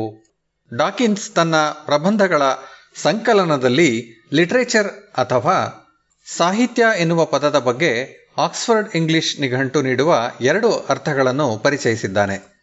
ಮೊದಲನೆಯದು ಅದರ ಶೈಲಿ ಅಥವಾ ಭಾವಗಳ ಮೇಲಿನ ಪ್ರಭಾವದಿಂದಾಗಿ ಮೌಲ್ಯಯುತವೆನಿಸುವಂತಹ ಬರಹ ಪ್ರಕಾರ. ಎರಡನೆಯದು ನಿರ್ದಿಷ್ಟ ವಿಷಯದ ಕುರಿತು ಬರೆದ ಬರಹಗಳು ಮತ್ತು ಪುಸ್ತಕಗಳ ನಿಧಿ. ಮುಂದುವರೆದ ಡಾಕಿನ್ಸ್ ಹೀಗೂ ಹೇಳಿದ್ದಾನೆ: ವಿಜ್ಞಾನಿಯ ಮಟ್ಟಿಗೆ ಸಾಹಿತ್ಯ ಎನ್ನುವುದು ಬಹುತೇಕ ಅಸ್ಪಷ್ಟವಾಗಿ ಹಾಗೂ ಬಲು ಗಾಢವಾದ ಭಾಷೆಯಲ್ಲಿ ನಿರ್ದಿಷ್ಟ ಸಂಶೋಧನಾ ವಿಷಯ ಕುರಿತು ಬರೆದ ಶೋಧ ಪ್ರಬಂಧಗಳೂ ಅಷ್ಟೆ. ಆದರೆ ಈ ಸಂಕಲನದಲ್ಲಿ ನಾನು ವಿಜ್ಞಾನ ಸಾಹಿತ್ಯ ಎನ್ನುವುದೆಲ್ಲವೂ ನಿಘಂಟಿನ ಮೊದಲನೆಯ ಅರ್ಥಕ್ಕೆ ಸಮೀಪವಾದ ಬರಹಗಳು, ಸಾಹಿತ್ಯವೆನ್ನಿಸುವ ವಿಜ್ಞಾನ ಲೇಖನಗಳ ಬಗ್ಗೆ ಅಥವಾ ವಿಜ್ಞಾನದ ವಿಷಯಗಳ ಬಗ್ಗೆ ಒಳ್ಳೆಯ ಬರಹಗಳ ಬಗ್ಗೆ ಅಷ್ಟೆ. ಅಂದರೆ ಇವು ಶೋಧ ಪತ್ರಿಕೆಗಳಲ್ಲ, ಪುಸ್ತಕಗಳು. ಇದು ಖೇದದ ವಿಷಯ. ವೈಜ್ಞಾನಿಕ ಪ್ರಬಂಧವೊಂದು ರೋಚಕವಾಗಿಯೂ ಮನಸೆಳೆಯುವಂತೆಯೂ ಇರಬಾರದೇಕೆ? ವಿಜ್ಞಾನಿಗಳು ತಮ್ಮ ಕಾಯಕಕ್ಕಾಗಿ ಓದಲೇಬೇಕಾದ ಪಾಠಗಳು ಅವರಿಗೆ ಖುಷಿ ತರುವಂತೆಯೂ ಇರಬಾರದೇಕೆ? ತಮ್ಮ ಶೋಧಗಳ ಬಗ್ಗೆ ಬೇರೆಯವರಿಗೆ ಅರ್ಥವೇ ಆಗದಂತಹ ಕಬ್ಬಿಣದ ಕಡಲೆಯಂತಹ ಕಠಿಣವಾದ ಭಾಷೆಯಲ್ಲಿ ಬರೆಯದೆ ಬೆನ್ನ ಹಿಂದಿನಿಂದ ಗೊತ್ತಿಲ್ಲದೆಯೇ ಇಣುಕಿ ಓದುವ ಯಾರಿಗೂ ಮುಟ್ಟುವಂತಹ ಜನಸಾಮಾನ್ಯರ ಭಾಷೆಯಲ್ಲಿ ಬರೆಯಿರಿ ಎಂದು ಒತ್ತಾಯಿಸುವುದು ನನ್ನ ಕರ್ತವ್ಯ ಎಂದು ಭಾವಿಸುತ್ತೇನೆ. ಹಾಗೆ ಮಾಡಿದರೆ ಅವರ ಶೋಧ ಕಾರ್ಯವೂ ಚೆನ್ನಾಗಿರುತ್ತದೆ, ಬೇರೆ ವಿಜ್ಞಾನಿಗಳ ಜೊತೆಗೆ ಅವರ ಸಂವಹನವೂ ಚೆನ್ನಾಗಿರುತ್ತದೆ ಎಂಬುದು ನನ್ನ ನಂಬಿಕೆ. ತಾವೇ ಮಾಡುತ್ತಿರುವ ಶೋಧದ ಬಗ್ಗೆಯೂ ಅವರಿಗೆ ಇನ್ನಷ್ಟು ಚೆನ್ನಾಗಿ ಅರ್ಥವಾಗಿರುತ್ತದೆ ಎಂದು ನಾನು ಅಂದುಕೊಂಡಿದ್ದೇನೆ. ಬರವಣಿಗೆ ಕಲಿಯಲು ವಿಜ್ಞಾನಿಗಳಿಗೆ ಮಾದರಿಗಳು ಬೇಕು. ವಿಜ್ಞಾನಿಗಳ ಬರವಣಿಗೆ ಕೆಟ್ಟದಾಗಿರುತ್ತದೆ ಎಂದು, ಬರೆಯಬೇಕಾದಷ್ಟು ಅವರು ಬರೆಯುತ್ತಿಲ್ಲ ಎಂದು ನಾನು ದೂರಿದರೂ ಸಾಕಷ್ಟು ಮಾದರಿ ಉದಾಹರಣೆಗಳನ್ನು ಕಾಣಬಹುದು.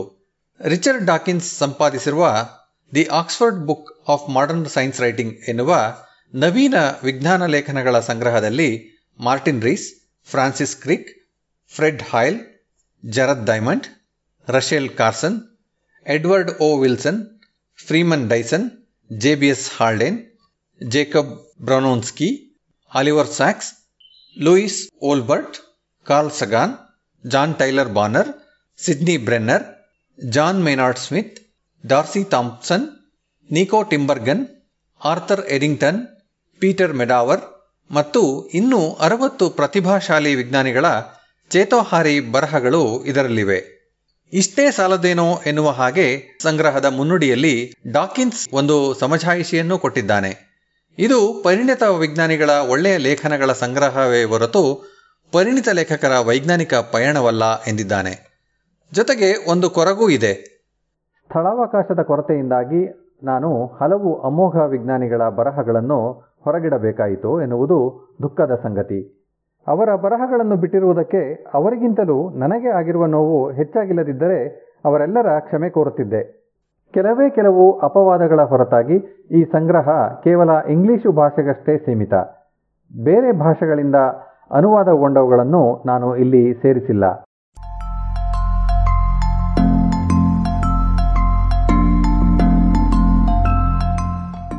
ನನಗೆ ಮಾದರಿಯಾದ ಇನ್ನೊಬ್ಬ ಲೇಖಕ ಜೀನ್ ಹೆನ್ರಿ ಫೇಬರ್. ಇನ್ನೊಂದು ಸಂಚಿಕೆಯಲ್ಲಿ ಈತನ ಬಗ್ಗೆ ಹೇಳಿದ್ದೇನೆ, ಮುಂದೆಯೂ ಇನ್ನೂ ಹೇಳಬೇಕೆಂದಿದ್ದೇನೆ. ಈ ಫ್ರೆಂಚ್ ಕೀಟವಿಜ್ಞಾನಿ, ಪ್ರಕೃತಿ ವಿಜ್ಞಾನಿ ಲೇಖಕನನ್ನು ಅದ್ಭುತ ಬೆಲೆಟ್ರಿಸ್ಟ್ ಎಂದು ಪರಿಗಣಿಸಲಾಗಿದೆ. ಬೆಲೆಟ್ರಿಸ್ಟ್ ಎಂದರೆ ಸುಂದರವಾಗಿ ಓದಿಸಿಕೊಳ್ಳುವ ಸಾಹಿತ್ಯ ಹಾಗೂ ಕಲಾವಿಮರ್ಶೆಯ ಕುರಿತ ಪ್ರಬಂಧಗಳನ್ನು ಬರೆಯುವವ ಎಂದರ್ಥ. ಕೀಟವಿಜ್ಞಾನದ ಕಥೆಗಾರ ಫೇಬರ್ನನ್ನು ವಿಜ್ಞಾನದ ಕವಿ ಎಂದು ಕೀಟವಿಜ್ಞಾನದ ಗ್ರೀಕ್ ಪುರಾಣದ ಶ್ರೇಷ್ಠ ಕವಿ ಹೋಮರ್ಗೆ ಹೋಲಿಸಲಾಗಿದೆ. ಫೇಬರ್ ಬುಕ್ ಆಫ್ ಇನ್ಸೆಕ್ಟ್ಸ್ ಓದುವಾಗ ಪಿಂಟರ್ ಹೇಳುವ ಚುಟುಕಾದ ವಾಕ್ಯ, ಮನಸೆಳೆಯುವ ರೂಪಕ, ಚುರುಕಾದೊಂದು ಮಾತು, ನುಡುಗಟ್ಟಿನಲ್ಲೊಂದು ರೋಚಕ ಬದಲಾವಣೆಗಳು ಬದುಕಿನ ಅತ್ಯುತ್ತಮ ಖುಷಿಯನ್ನು ನೀಡುವ ಸಂಗತಿಗಳು ಎನ್ನುವ ಮಾತುಗಳು ಕಿವಿಯಲ್ಲಿ ರಿಂಗಣಿಸುತ್ತವೆ, ಇನ್ನಷ್ಟು ಬರೆಯಲು ಪ್ರೇರೇಪಿಸುತ್ತವೆ. ಆದರ್ಶ ಪ್ರಪಂಚ. ಕೆಲವು ವರ್ಷಗಳ ಹಿಂದೆ ಹೀಗೊಂದು ಆದರ್ಶ ಜಗತ್ತಿನ ಕನಸು ಕಂಡಿದ್ದೆ. ಖಾಸಗಿಯಾಗಿ ಆಗಾಗ್ಗೆ ಇದನ್ನು ಇನ್ನೂ ಕಾಣುತ್ತೇನಾದರೂ ಇದೇ ಮೊದಲ ಬಾರಿಗೆ ಮುಕ್ತವಾಗಿ ಹಂಚಿಕೊಂಡಿದ್ದೇನೆ. ಈ ಆದರ್ಶ ಜಗತ್ತಿನಲ್ಲಿ ವಿಜ್ಞಾನಿಗಳಿಗಿಂತ ಭಿನ್ನರಾದ ವಿಜ್ಞಾನ ಸಂವಹನಕಾರರ ಅವಶ್ಯಕತೆಯೇ ಇಲ್ಲ. ಅರಿವನ್ನು ಹುಟ್ಟಿಸುವವರೇ ತಮ್ಮ ಶೋಧಗಳನ್ನು ಪ್ರಪಂಚದ ಉಳಿದೆಲ್ಲರಿಗೂ ಸಮರ್ಪಕವಾಗಿ ತಿಳಿಸಿ ಹೇಳಬಲ್ಲರು, ಉಳಿದವರಿಗಿಂತಲೂ ಚೆನ್ನಾಗಿಯೇ ಬರೆಯಬಲ್ಲರು. ಅಲ್ಲದೆ ಸಹಯೋಗಿಗಳು ಪರಾಮರ್ಶಿಸಿದ ತಾಂತ್ರಿಕ ಪತ್ರಿಕೆಗಳಲ್ಲಿ ಪ್ರಕಟವಾಗುವ ಪ್ರಬಂಧಗಳು ಹಾಗೂ ಇನ್ನೊಂದೆಡೆ ದಿನಪತ್ರಿಕೆಗಳಲ್ಲಿ ಪ್ರಕಟಿಸುವ ಲೇಖನಗಳಿಗೂ ವ್ಯತ್ಯಾಸವೇ ಇರುವುದಿಲ್ಲ. ಇಂತಹದೊಂದು ಆದರ್ಶ ಜಗತ್ತನ್ನು ನಾವು ಸೃಷ್ಟಿಸಬೇಕಾಗಿದೆ. ಅಷ್ಟರವರೆಗೂ ವಿಜ್ಞಾನಿಗಳು ತಮ್ಮ ಶೋಧದ ಬಗ್ಗೆ 3 ಬಾರಿ ಪ್ರಕಟಿಸುತ್ತಿರಲಿ. ಮೊದಲು ತಾಂತ್ರಿಕ ಪತ್ರಿಕೆಗಳಲ್ಲಿ ತಾಂತ್ರಿಕ ಓದುಗರಿಗೆ, ಅನಂತರ ತಾಂತ್ರಿಕ ಜ್ಞಾನ ಇಲ್ಲದ ವಿಜ್ಞಾನಿಗಳಿಗಾಗಿ ಮತ್ತೊಂದು, ಹಾಗೂ ಕೊನೆಯದಾಗಿ ವಿಜ್ಞಾನದ ಅರಿವೇ ಇಲ್ಲದವರಿಗಾಗಿ ಇನ್ನೊಂದು. ಅಷ್ಟಕ್ಕೆಲ್ಲ ಸಮಯ ಎಲ್ಲಿದೆ? ಜನಸಾಮಾನ್ಯರಿಗಾಗಿ ಬರೆದರೆ ಗಮನಿಸುವವರು ಯಾರು ಎನ್ನುವ ಮಾತುಗಳು ಕೇಳಿಸುತ್ತಿವೆ. ನಿಜ. ಆದರೆ ವಿಜ್ಞಾನಿಗಳ ಸಂಸ್ಕೃತಿ ಬದಲಾಗಬೇಕು. ಉನ್ನತ ಮಟ್ಟದ ಸಂಶೋಧನೆಯನ್ನು ಸ್ವಲ್ಪ ಮಾಡಿ ಒಳ್ಳೆಯ ಸಂವಹನದಿಂದ ದೊರೆಯುವ ಖುಷಿಯನ್ನು ಪಡೆಯಲು ಅವಕಾಶ ಮಾಡಿಕೊಡಬೇಕು. ವಿಜ್ಞಾನಿಗಳು ತಾಂತ್ರಿಕ ಪ್ರಬಂಧಗಳನ್ನು ಬರೆಯುವ ಮುನ್ನವೇ ತಾಂತ್ರಿಕ ಜ್ಞಾನವಿಲ್ಲದ ಜನರಿಗಾಗಿ ಬರೆಯುವುದು ಆರಂಭ ಮಾಡಿ, ತಾಂತ್ರಿಕ ಪ್ರಬಂಧಗಳನ್ನು ಬರೆಯುವ ಸಮಯದಲ್ಲಿ ಮುಂದುವರಿಸಿ, ತಾಂತ್ರಿಕ ಪ್ರಬಂಧಗಳನ್ನು ಬರೆಯುವುದನ್ನು ನಿಲ್ಲಿಸಿದ ಮೇಲೂ ಬರೆಯುತ್ತಿರಬೇಕು. ನಿಸರ್ಗ ವಿಜ್ಞಾನದಲ್ಲಿಯೂ ಕೂಡ ಬರವಣಿಗೆಯ ಮೂಲಕವೇ ಬಲು ಸೃಜನಾತ್ಮಕ ಚಿಂತನೆಗಳನ್ನು ಕೈಗೊಳ್ಳುವುದು ಸಾಧ್ಯ. ಇದು ನನ್ನ ಅನುಭವ ಕೂಡ. ಹಾಗಿದ್ದರೆ ಪರಿಣಿತ ವಿಜ್ಞಾನ ಲೇಖಕರಿಗೇನು ಕೆಲಸ? ವಿಜ್ಞಾನಿಗಳೇ ಚೆನ್ನಾಗಿ ಬರೆಯಲು ಆರಂಭಿಸಿದರೆ, ಅದರಲ್ಲೂ ಜನಸಾಮಾನ್ಯರಿಗಾಗಿ ಬರೆಯಲು ತೊಡಗಿದಾಗ ವಿಜ್ಞಾನ ಲೇಖಕರನ್ನು ಮೂಲೆಗುಂಪು ಮಾಡಿಬಿಟ್ಟರೆ ಎನ್ನುವ ಭಯ ಬೇಕಿಲ್ಲ. ವಿಜ್ಞಾನ ಲೇಖಕರ ಪಾತ್ರವೂ ಬಹಳ ಮುಖ್ಯವೇ. ಆದರೆ ಅವರು ಕೂಡ ವಿಜ್ಞಾನಿಗಳಂತೆಯೇ ಅರಿವನ್ನು ಸೃಷ್ಟಿಸುವುದನ್ನು ನಾನು ಕಾಣಬಯಸುತ್ತೇನೆ. ವಿಜ್ಞಾನ ಲೇಖಕರು ಕೇವಲ ವರದಿಗಾರರಾಗಿ ವಿಜ್ಞಾನಿಗಳು ಬರೆಯುವ ಅರ್ಥವಾಗುವ ಲೇಖನಗಳನ್ನು ಇಂಗ್ಲಿಷಿಗೋ ಇನ್ನೊಂದು ಭಾಷೆಗೋ ಅರ್ಥವಾಗುವಂತೆ ತರ್ಜುಮೆ ಮಾಡಿದರೆ ಸಾಲದು. ಅದಕ್ಕಿಂತಲೂ ಅವರು ಹೆಚ್ಚು ಮಾಡಬೇಕು. ತಮ್ಮ ಶೋಧಗಳನ್ನು ಜನಸಾಮಾನ್ಯರಿಗೆ ತಿಳಿಸಿಕೊಡುವ ಕೆಲಸವನ್ನು ವಿಜ್ಞಾನಿಗಳು ಚೆನ್ನಾಗಿಯೇ ಮಾಡಬಲ್ಲವರಾದರೆ ವಿಜ್ಞಾನ ಲೇಖಕರು ತಾವೂ ಹೊಸ ಜ್ಞಾನವನ್ನು ಸೃಷ್ಟಿಸುವುದರತ್ತ ಗಮನ ಹರಿಸಬಹುದು. ವೈಜ್ಞಾನಿಕ ಶೋಧಗಳನ್ನು ಒಂದರೊಡನಿನ್ನೊಂದನ್ನು ಹೋಲಿಸಿ ನೋಡುವ ಅವಕಾಶ ವಿಜ್ಞಾನ ಲೇಖಕರಿಗೆ ಇದೆ. ವಿಜ್ಞಾನದ ಕ್ರಮಗಳನ್ನು ಅವರು ಅರ್ಥ ಮಾಡಿಕೊಳ್ಳಬಲ್ಲರು. ಹಾಗೆಯೇ ಅಲ್ಲಿರಬಹುದಾದ ಪೂರ್ವಾಗ್ರಹಗಳನ್ನು, ಸ್ವಾರ್ಥಪರತೆಯನ್ನು ಗುರುತಿಸಬಲ್ಲರು. ವಿಜ್ಞಾನ ಲೋಕದಲ್ಲಿಯೇ ಮುಳುಗಿರುವ ವಿಜ್ಞಾನಿಗಳಿಗೆ ಇದು ಅಷ್ಟು ಸಾಧ್ಯವಿಲ್ಲ. ಆದ್ದರಿಂದ ವಿಜ್ಞಾನಿಗಳು ಕೇವಲ ಗದ್ಯವನ್ನು ಸುಧಾರಿಸಿಕೊಳ್ಳುವವರೆಗೂ ಕಾಯದೆಯೇ ವಿಜ್ಞಾನ ಲೇಖಕರನ್ನೇ ನಾವು ಅರಿವಿನ ಸೃಷ್ಟಿಕರ್ತರನ್ನಾಗಿ ಬೆಳೆಸಬೇಕು. ವಿಜ್ಞಾನ ಲೇಖಕರು ತಮ್ಮ ಬರಹಗಳಲ್ಲಿ ತುಸು ಚರಿತ್ರೆ, ತತ್ವವಿಜ್ಞಾನ, ಸಮಾಜಶಾಸ್ತ್ರ ಹಾಗೂ ರಾಜಕೀಯಗಳ ಪರಿಮಳವನ್ನು ಅಷ್ಟೇ ಅಲ್ಲ, ವಿಜ್ಞಾನಿಗಳು ವಿಜ್ಞಾನ ಲೇಖಕರನ್ನು ಅರಿವಿನ ಸೃಷ್ಟಿಕರ್ತರೆಂದೇ ಗೌರವಿಸಬೇಕು. ತಮಗಿಂತಲೂ ಅವರು ಮುಖ್ಯರೆಂದು ಪರಿಗಣಿಸಿದರೂ ಸರಿಯೇ. ವಿಜ್ಞಾನಿಗಳು, ವಿಜ್ಞಾನ ಲೇಖಕರು ಜ್ಞಾನವನ್ನು ಸೃಷ್ಟಿಸಬೇಕು, ವಿಭಿನ್ನವಾದ ಜ್ಞಾನವನ್ನು ಸೃಷ್ಟಿಸಬೇಕು. ಇಂತಹ ಬದಲಾವಣೆಗಳು ವಿಜ್ಞಾನ ಎನ್ನುವ ಕಾಯಕವನ್ನು ಇನ್ನಷ್ಟು ಸಾರ್ವಜನಿಕವಾಗಿಯೂ ಪ್ರಜಾಸತ್ತಾತ್ಮಕವಾಗಿಯೂ ಮಾಡುವುದಲ್ಲದೆ ವಿಜ್ಞಾನ ಎನ್ನುವ ವಿಷಯದ ಸೀಮೆಯನ್ನೂ ವಿಸ್ತರಿಸಬಲ್ಲದು.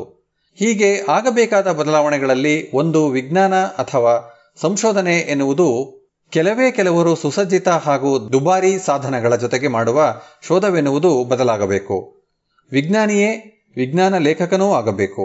ಒಮ್ಮೆ ತನಗಾಗಿ ಇದನ್ನು ಮಾಡುತ್ತಾ ಇನ್ನೊಮ್ಮೆ ಪರರಿಗಾಗಿ ಅದನ್ನು ಮಾಡುವವರಾಗಬೇಕು. ಬದಲಾವಣೆಗಳಿಗೆ ಅವಕಾಶಗಳಿವೆ. ಇಂತಹ ಸಾಂಸ್ಕೃತಿಕ ಬದಲಾವಣೆಗಳು ಆಗುವ ಸಾಧ್ಯತೆಗಳೆಷ್ಟು? ಇಂದು ಇರುವ ವೈಜ್ಞಾನಿಕ ವ್ಯವಸ್ಥೆಯೇ ಈ ಬದಲಾವಣೆಗೆ ದೊಡ್ಡ ಅಡ್ಡಿ ಎಂಬುದನ್ನು ನಾನು ಒಪ್ಪುತ್ತೇನೆ. ಆದರೆ ಇಂದಿನ ಯುವ ವಿಜ್ಞಾನಿಗಳು ನನ್ನ ಪೀಳಿಗೆಯವರಿಗಿಂತಲೂ ದೃಢಮನಸ್ಕರು, ದಂಗೆ ಏಳುವ ಮನಸ್ಸಿನವರು ಆಗಿದ್ದಾರೆನ್ನುವುದನ್ನು ಕಂಡು ಖುಷಿಯಾಗುತ್ತದೆ. ಇಂದಿನ ಸುಧಾರಣೆಗೆ ಮನಸ್ಸಿಲ್ಲದ ವ್ಯವಸ್ಥೆಯ ಜೊತೆಗೆ ಹೊಂದಾಣಿಕೆ ಮಾಡಿಕೊಂಡು ಬದುಕು ಕಟ್ಟಿಕೊಳ್ಳಲು ಬಯಸದ ಹಲವು ಯುವ ವಿಜ್ಞಾನಿಗಳನ್ನು ಕಂಡಿದ್ದೇನೆ.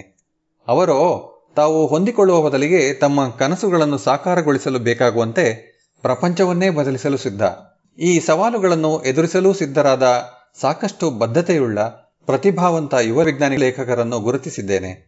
ಆಶಾದೀಪ ಸಾಕಷ್ಟು ಪ್ರಕಾಶಮಾನವಾಗಿಯೇ ಇದೆ.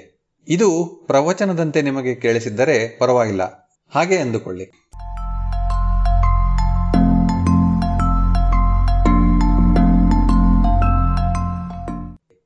ಇದು ಜಾಣ ಅರಿಮೆ 21 ಭಾಗ 2. ಮೂಲ ಪ್ರೊಫೆಸರ್ ರಾಘವೇಂದ್ರ ಗದಕ್ಕರ್, ಕನ್ನಡ ಅನುವಾದ ಶ್ರೀ ಕೊಳ್ಳೆಗಾಲ ಶರ್ಮಾ, ಜಾಣಧ್ವನಿ ಡಾಕ್ಟರ್ JR ಮಂಜುನಾಥ. ಇದರ ಮೂಲ ಆಂಗ್ಲ ಲೇಖನ ದಿ ವೈರ್ ಸೈನ್ಸ್ ಪತ್ರಿಕೆಯಲ್ಲಿ ಪ್ರಕಟವಾಗಿತ್ತು.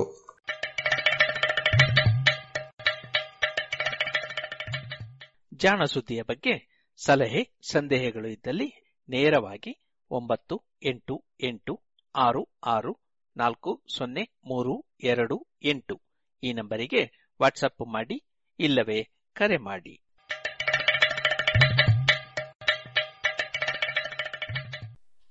ಇದುವರೆಗೆ ಜಾಣ ಸುದ್ದಿ ಕೇಳಿದಿರಿ. ಇನ್ನೀಗ ಮಧುರ ಗಾನ ಪ್ರಸಾರವಾಗಲಿದೆ.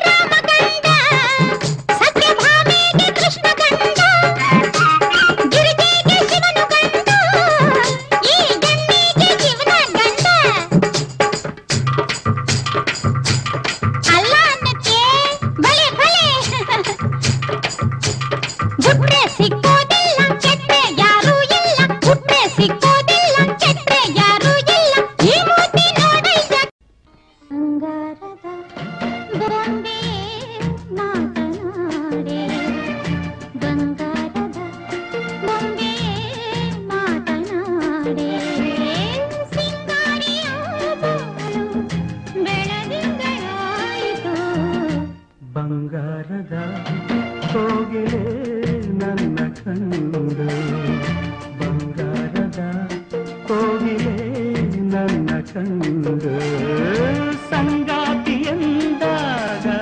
ಭೂಮಿ ಸ್ವರ್ಗವಾಯಿತು. ಬಂಗಾರದ ಕೋಗಿಲೆ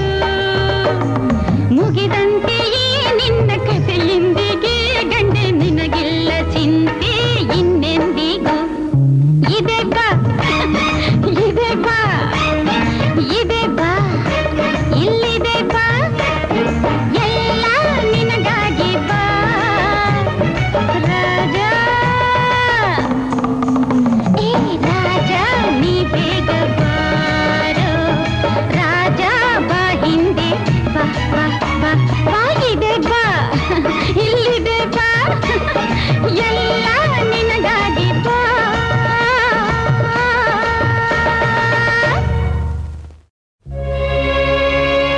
ನನ್ನ ಮುದ್ದು ತಾರೆ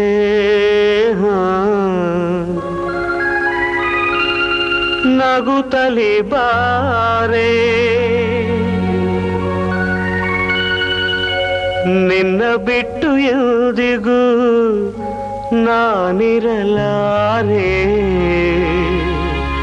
ನನ್ನ ಮುದ್ದು ತಾರೆ ನಗುತ್ತಲೇ ಬಾರೆ ನಿನ್ನ ಬಿಟ್ಟು ಎಂದಿಗೂ ನಾನಿರಲಾರೆ ನನ್ನ ಮುದ್ದು ತಾರೆ ನಗುತ್ತಲೇ ಬಾರೆ.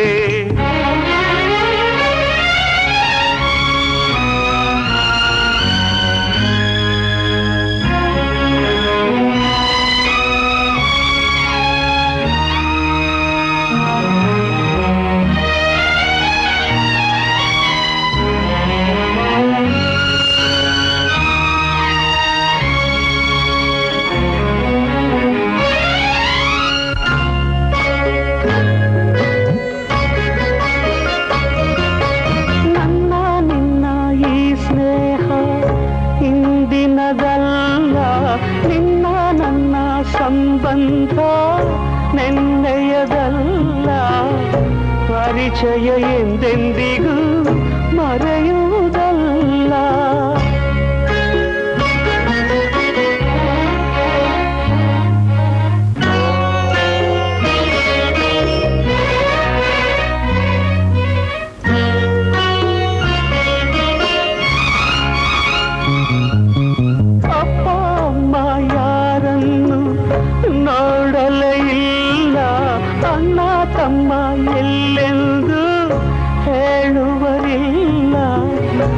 ನನಗೂ ನಿನ್ನಂತೆಯೇ ಗೆಳೆಯರು ಇಲ್ಲ ನೀನು ದೂರಾದರೆ ಉಳಿಯುವುದಿಲ್ಲ ನನ್ನ ಮುದ್ದು ತಾರೆ ನಗುತ್ತಲೇ ಬಾರೆ ನಿನ್ನ ಬಿಟ್ಟು ಎಂದಿಗೂ ನಾನಿರಲಾರೆ ನನ್ನ ಮುದ್ದು ತಾರೆ ನಗುತ್ತಲೇ ಬಾರೆ.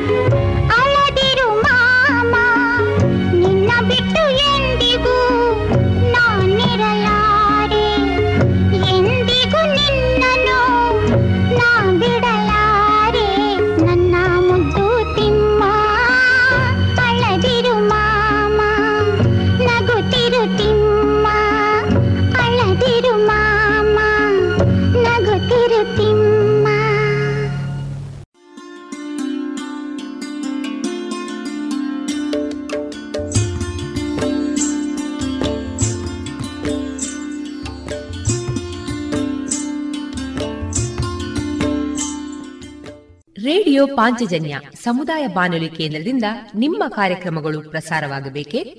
ಹಾಗಿದ್ದರೆ ನಮ್ಮನ್ನು ಸಂಪರ್ಕಿಸಿ. ನಮ್ಮ ದೂರವಾಣಿ ಸಂಖ್ಯೆ 082512984999.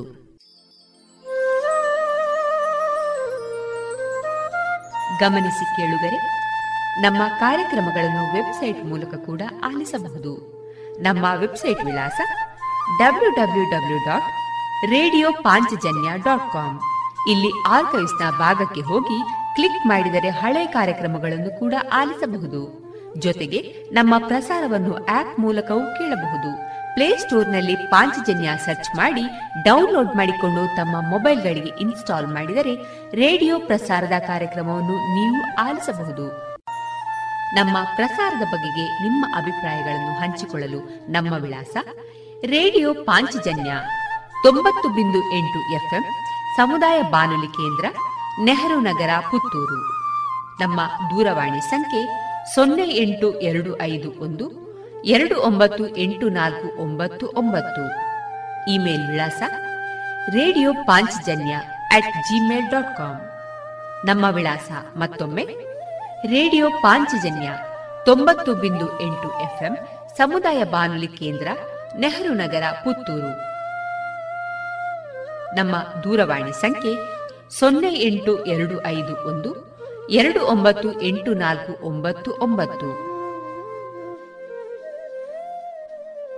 ಇಲ್ಲಿಗೆ ಈ ಹೊತ್ತಿನ ಪ್ರಸಾರ ಕಾರ್ಯಕ್ರಮವನ್ನ ಮುಕ್ತಾಯಗೊಳಿಸುತ್ತಿದ್ದೇವೆ. ಆತ್ಮೀಯ ಕೇಳುಗರಿಗೆಲ್ಲ ರೇಡಿಯೋ ಪಾಂಚಜನ್ಯದ ಬಳಗದ ಪರವಾಗಿ ನಾನು ತೇಜಸ್ವಿ ರಾಜೇಶ್ ಮಾಡುವ ಅನಂತ ವಂದನೆಗಳು.